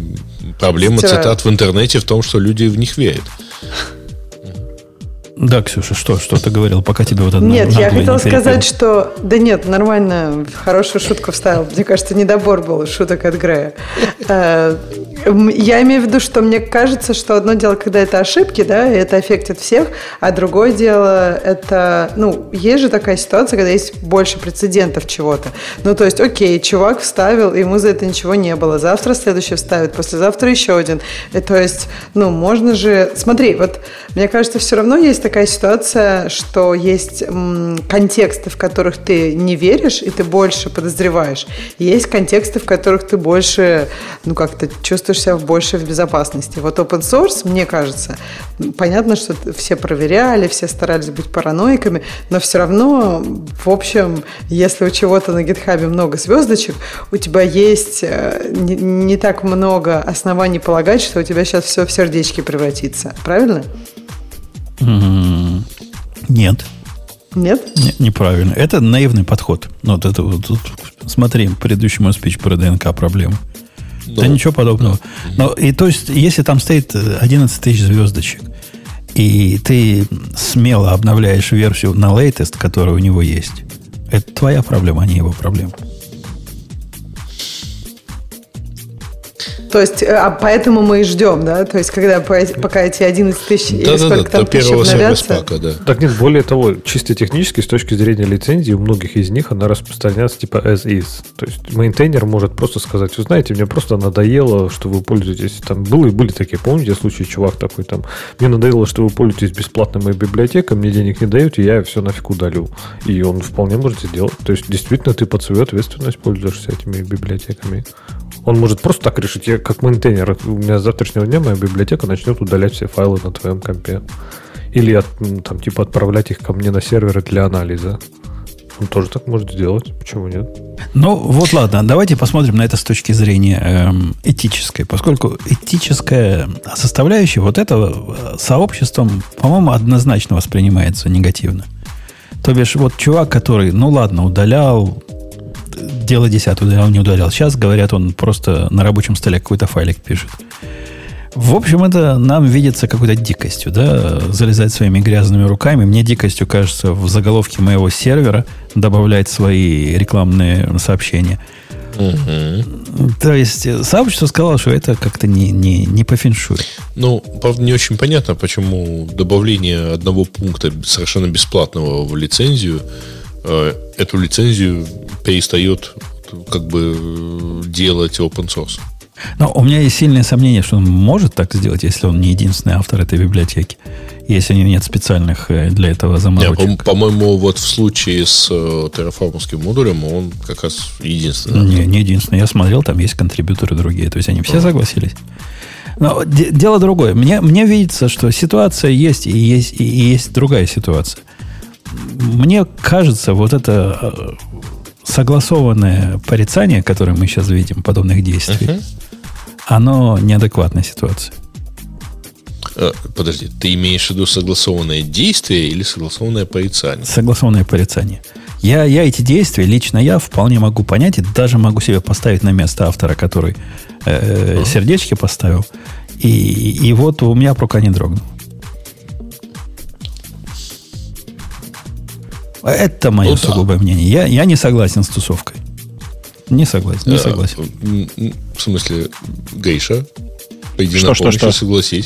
Что я, что я пропустил? Я, ну, я выступаю просто за... Женя не согласен с тусовкой, а мы-то согласны с Женей, я так понимаю. Я выступаю за антиэтический подход. То есть я, я не вижу ничего я, Дьявол, я вижу дьявольского какой-нибудь там типа, да. Я не вижу дьявольского в этих действиях, я вижу дьявольское в устройстве мира. Например, какого черта чуваки, которые выпускают другие библиотеки или используют продукты, эм, не пинят версии библиотек, которыми они пользуются. Потому что если были запинены версии библиотек и сверены хэши, то подобного бы не произошло. Никаких там тебе э, э, систем, которые все заполняют, заполняют сердечками, бы не было. Мне кажется, просто, Умпутун, ты уже это делаешь. Ты, мне кажется, ты немножко исходишь из позиции «я страдаю, и, и, и вам надо страдать». Не-не, я исхожу из позиции, что я понимаю людей, которые страдают в физическом мире настолько, что они могут перенести эти страдания в виртуальный мир. Вот очень их понимаю. А приходить со своими белыми штанами и, и рассказывать, как должно быть в мире единорогов, да идите вы в жопу. Э, такое у меня мнение. Хорошо, пойдем, пойдемте дальше. Да. Что у нас еще пойдемте. открыли, закрыли? А, да, так э, вот One Password все-таки, который... OnePassword играет в игру «Белый медведь э, приходит и уходит». Э, в том а. смысле, что они сначала торжественно... Белый ты хотел сказать. Ну, это зависит от игры. Э, сначала OnePassword торжественно удалили э, свое приложение из сторов, перед этим написав пост о том, что мы, ребята, тут решили и больше деньги от России, из России не берем. Ну, как бы это одна сторона истории. А вторая сторона истории в том, что через какое-то время они решили, подумали, подумали, сказали, не, мы что-то подумали, мы решили вернуть приложение в сторы, деньги по-прежнему не берем, но если вы уж умудрились заплатить, так ладно, пользуйтесь. Так подожди, а сейчас же новость, что они ушли из сторов. Нет, Это нет, они вернулись обратно в стор. Это уже после было? То есть они ушли, да, да. а потом вернулись? Да, они, они торжественно объявили, что мы тут подумали, решили, что пусть в сторе лежит, э, это вообще нормально совершенно, э, а вот э, брать деньги мы не будем. Ну, не то, что не будем, не можем. Может, и хотели бы, но, но не можем. Странно, не, да. Они Зачем оставлять это в сторе, если денег они все равно брать не могут? Потому что, например, у меня годовая подписка. Mm. Я уже оплатил. Если чего, я хочу мои деньги обратно. А как они будут переводить мне деньги обратно? Догадываешься? Они будут, Бобок, по-моему, Никак. нет такого. Я знаю, что, я не знаю, мы обсуждали это, что Slack на этой неделе, или он на прошлую ушел? На, ну, есть... на это, и мы почему-то, почему-то, кстати, никто нам его в тему не положил. Ну, да, то есть, такая и, по-моему, они забили, не, ну, там, никто там, никому там денег не возвращает. Про исключительно санкционные компании. Подожди, это, конечно, там совершенно другая да. история. Там Slack заблокировал компании, попавшие под санкции напрямую. Не людей. Есть, типа Сбербанк. Да. Не людей, а конкретные компании, попавшие под санкции. А тут другая история. А это OnePass... точно только компании, которые под санкции? У всех остальных он работает там? Ну, у меня работает до сих пор, да. У а, меня окей. как бы, ну, я не знаю. А, я под санкции, наверное, не попадаю, слава богу. А, но OnePassword, они же не просто так, не просто сказать, что мы не можем деньги получить. Потому что, ну, смотрите, чисто теоретически можно было бы представить, что паспорт может принимать деньги через Apple Pay, да? А, и, а типа ты, ты можешь платить за INAP, INAP в России, просто там остались очень странные методы пополнения, типа через номер телефона, через э, аккаунт, привязанный к телефону. А, ну вот, а тут они сказали, что мы типа прекращаем э, э, типа биллинг аккаунтов и возобновление пользователей из России и Беларуси. То есть это их решение не связано с э, тем, что они не могут получить деньги. А также на самом деле мы решили, что нам нужно уменьшить импакт на существующих каст- кастомеров, поэтому решили, что приложение OnePassword будет находиться в сторах. Все, как бы.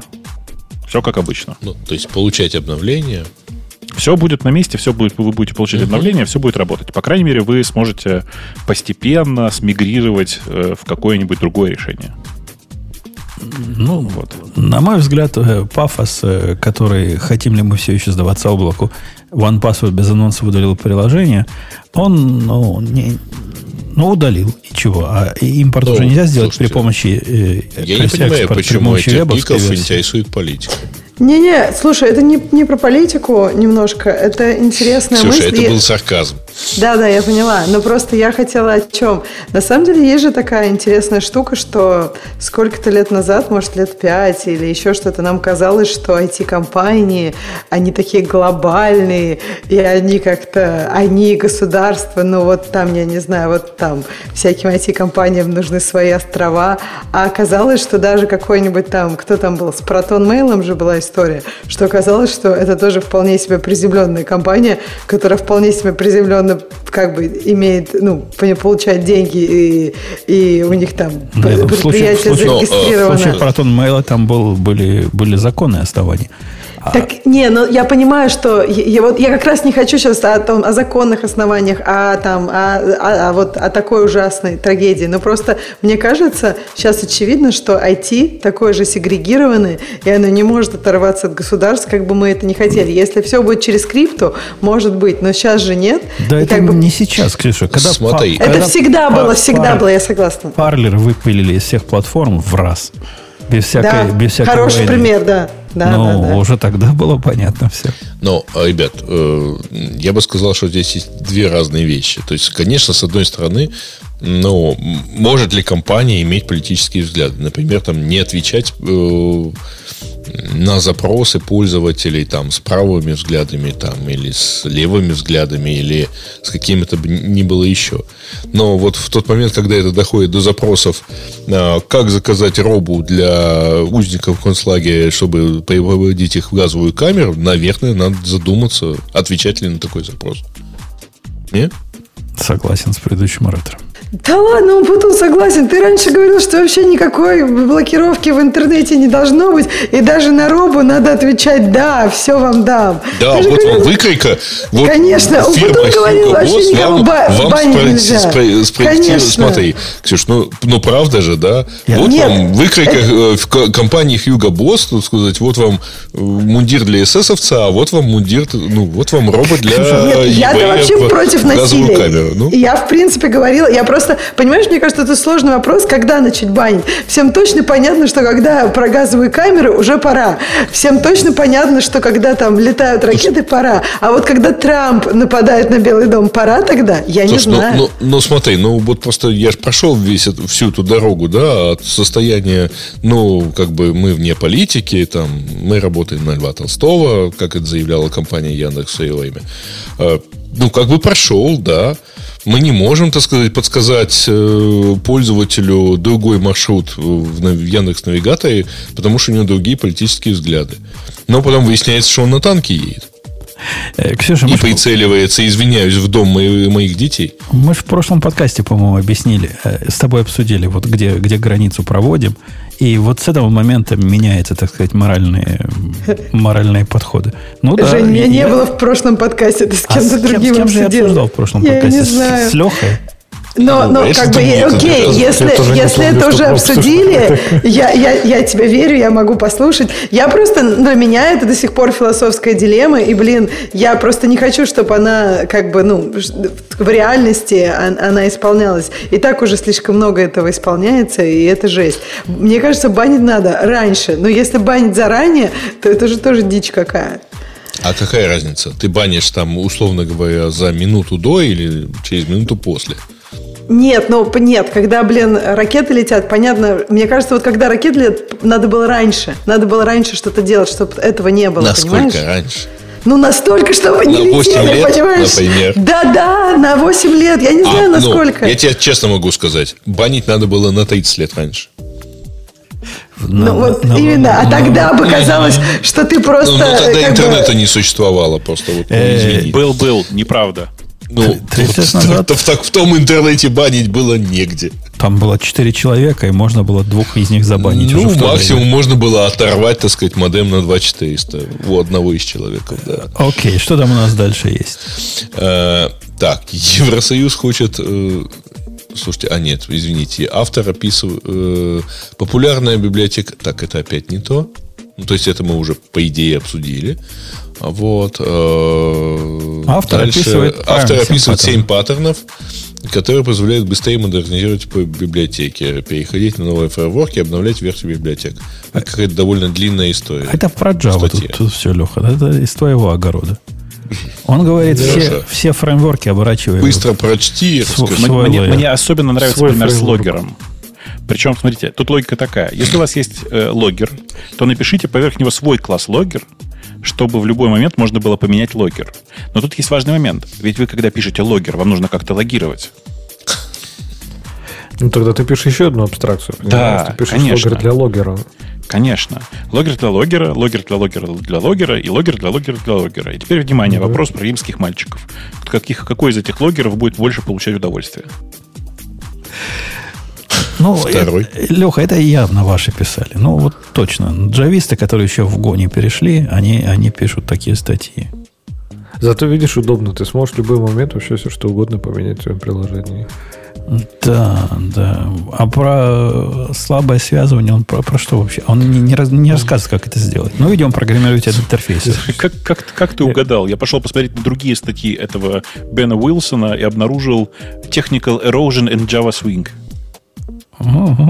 Так он же пишет даже, что это Java. Слушай, а ты бы... Я, статью, я, может, статью... я, может, я его даже знаю или не знаю. Я не статью знаю, саму не читал, но... Как но бы, осуждаешь. Действительно, логика совершенно джавская. Не, не, так это, ну, во-первых, это в блоге Вадина, да, который этот фреймворк для Java, и в котором он, в принципе, прямо говорит, типа, что это все про Java.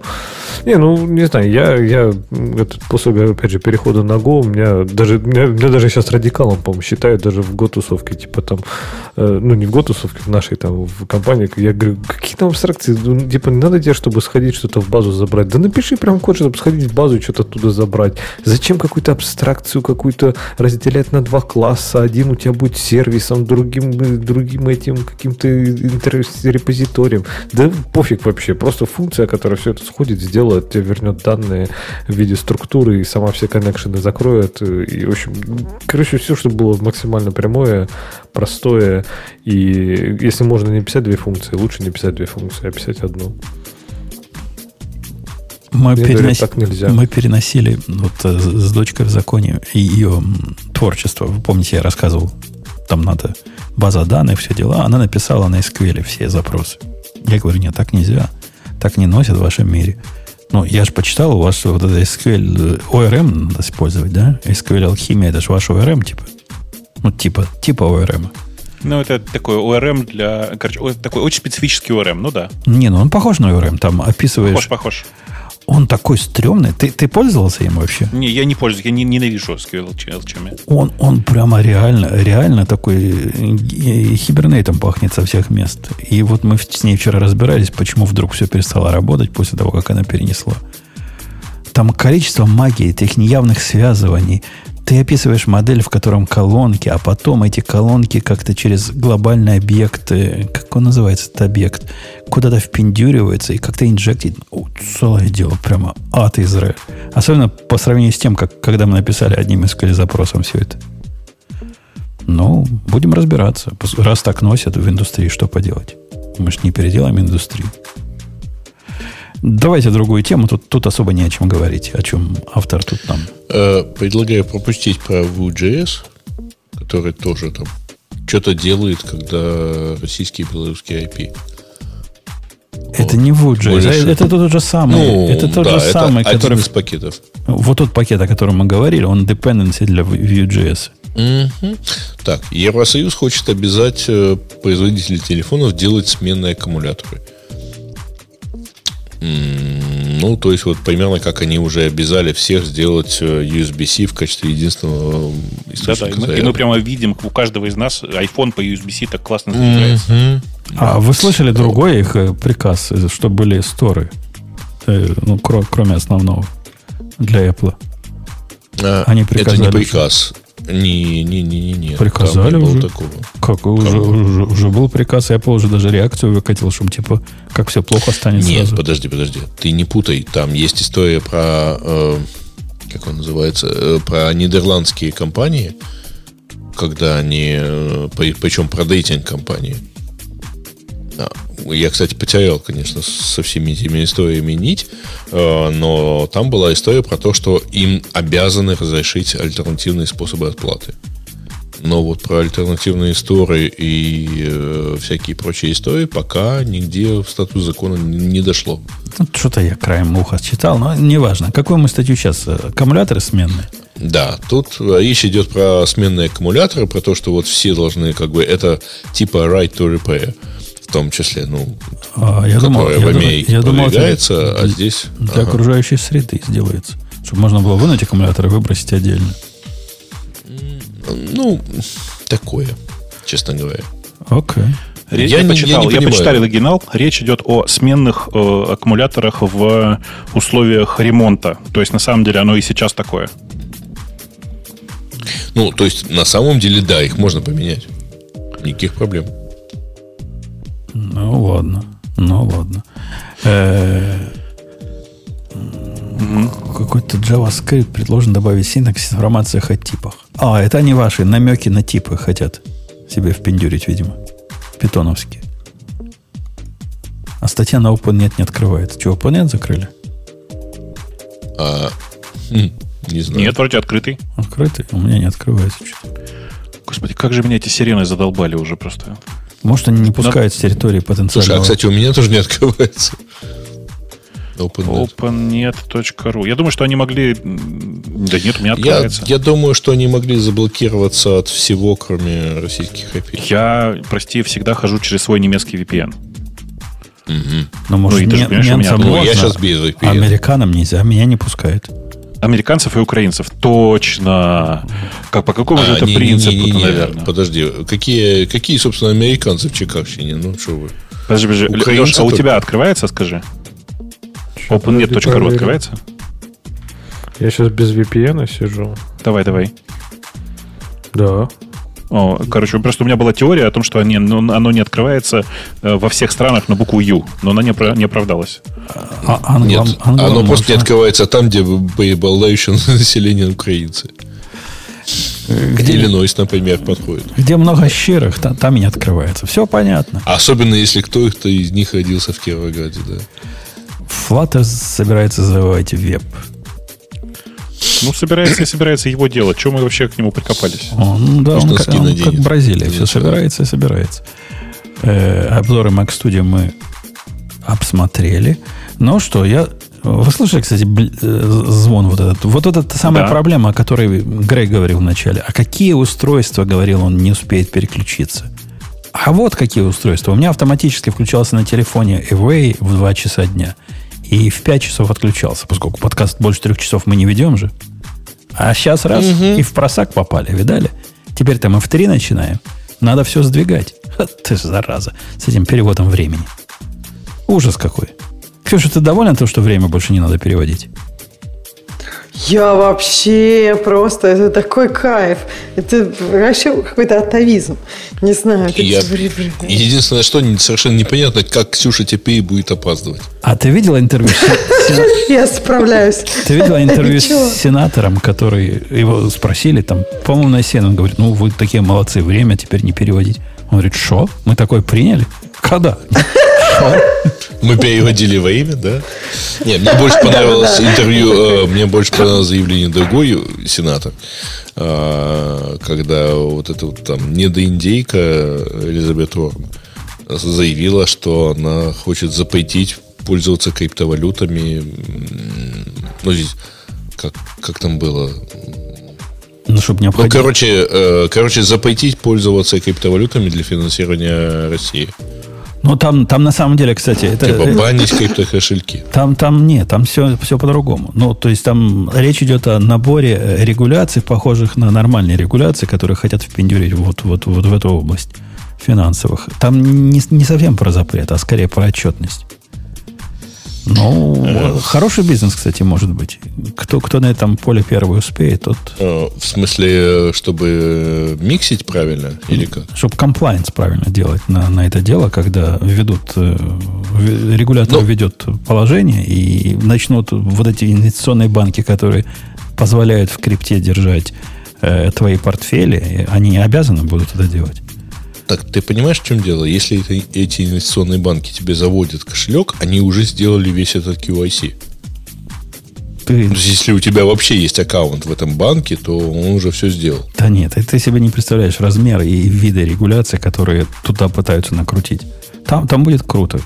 Будет совершенно замечательно. Это я руки потираю. Там работы на десятилетия. Все это реализовывать, что они напридумывали. Да. Э, ну что, давайте на этой оптимистической ноте мы 2 часа 50 минут э, грязного времени тут сидим, не знаю, сколько чистого. Ну, где-то примерно столько же. Сразу же и начали. Даже Ксюша с нами, наверное, минус, минус сразу начали, минут. ну ладно. Даже Ксюша, наверное, с нами часа два уже сидит. Что такого не было никогда, и вот опять. До сих пор не хлопнула дверью, по-английски не убежала, как она это обычно делает, как только музыка играет. Ждет, ждет музыки, видимо. Я, да. да. Я вообще раньше сидела до конца после шоу, когда у меня это было там, не знаю, как-то я помню, а до теперь с новым временем ты не понимаешь, сидела. когда тебе можно убежать, да? Да, а теперь с новым временем Я у меня про это и был... говорил, что непонятно, когда ты, Час. насколько ты опоздаешь. Да, это интересно. В 12 было бы удобнее, кстати. Ну ладно. Mm-hmm. Ну, теперь у нас новое время начала. Я думаю, мы с а, у нас согласились. Сайте, то есть мы UTC. Обновился, кстати? Обновился, обновился, конечно. Да. Какая магия, видал? Само все делается. Да, очень приятно, что автодеплой сделан. Ты дроном деплоишься? Не, э, Actions, да, все там, там само. Э, давайте на этой оптимистической ноте запустим мы нашу музыку и до следующей недели. Пока. Пока. Пока. Это шоу создано при поддержке Digital Ocean.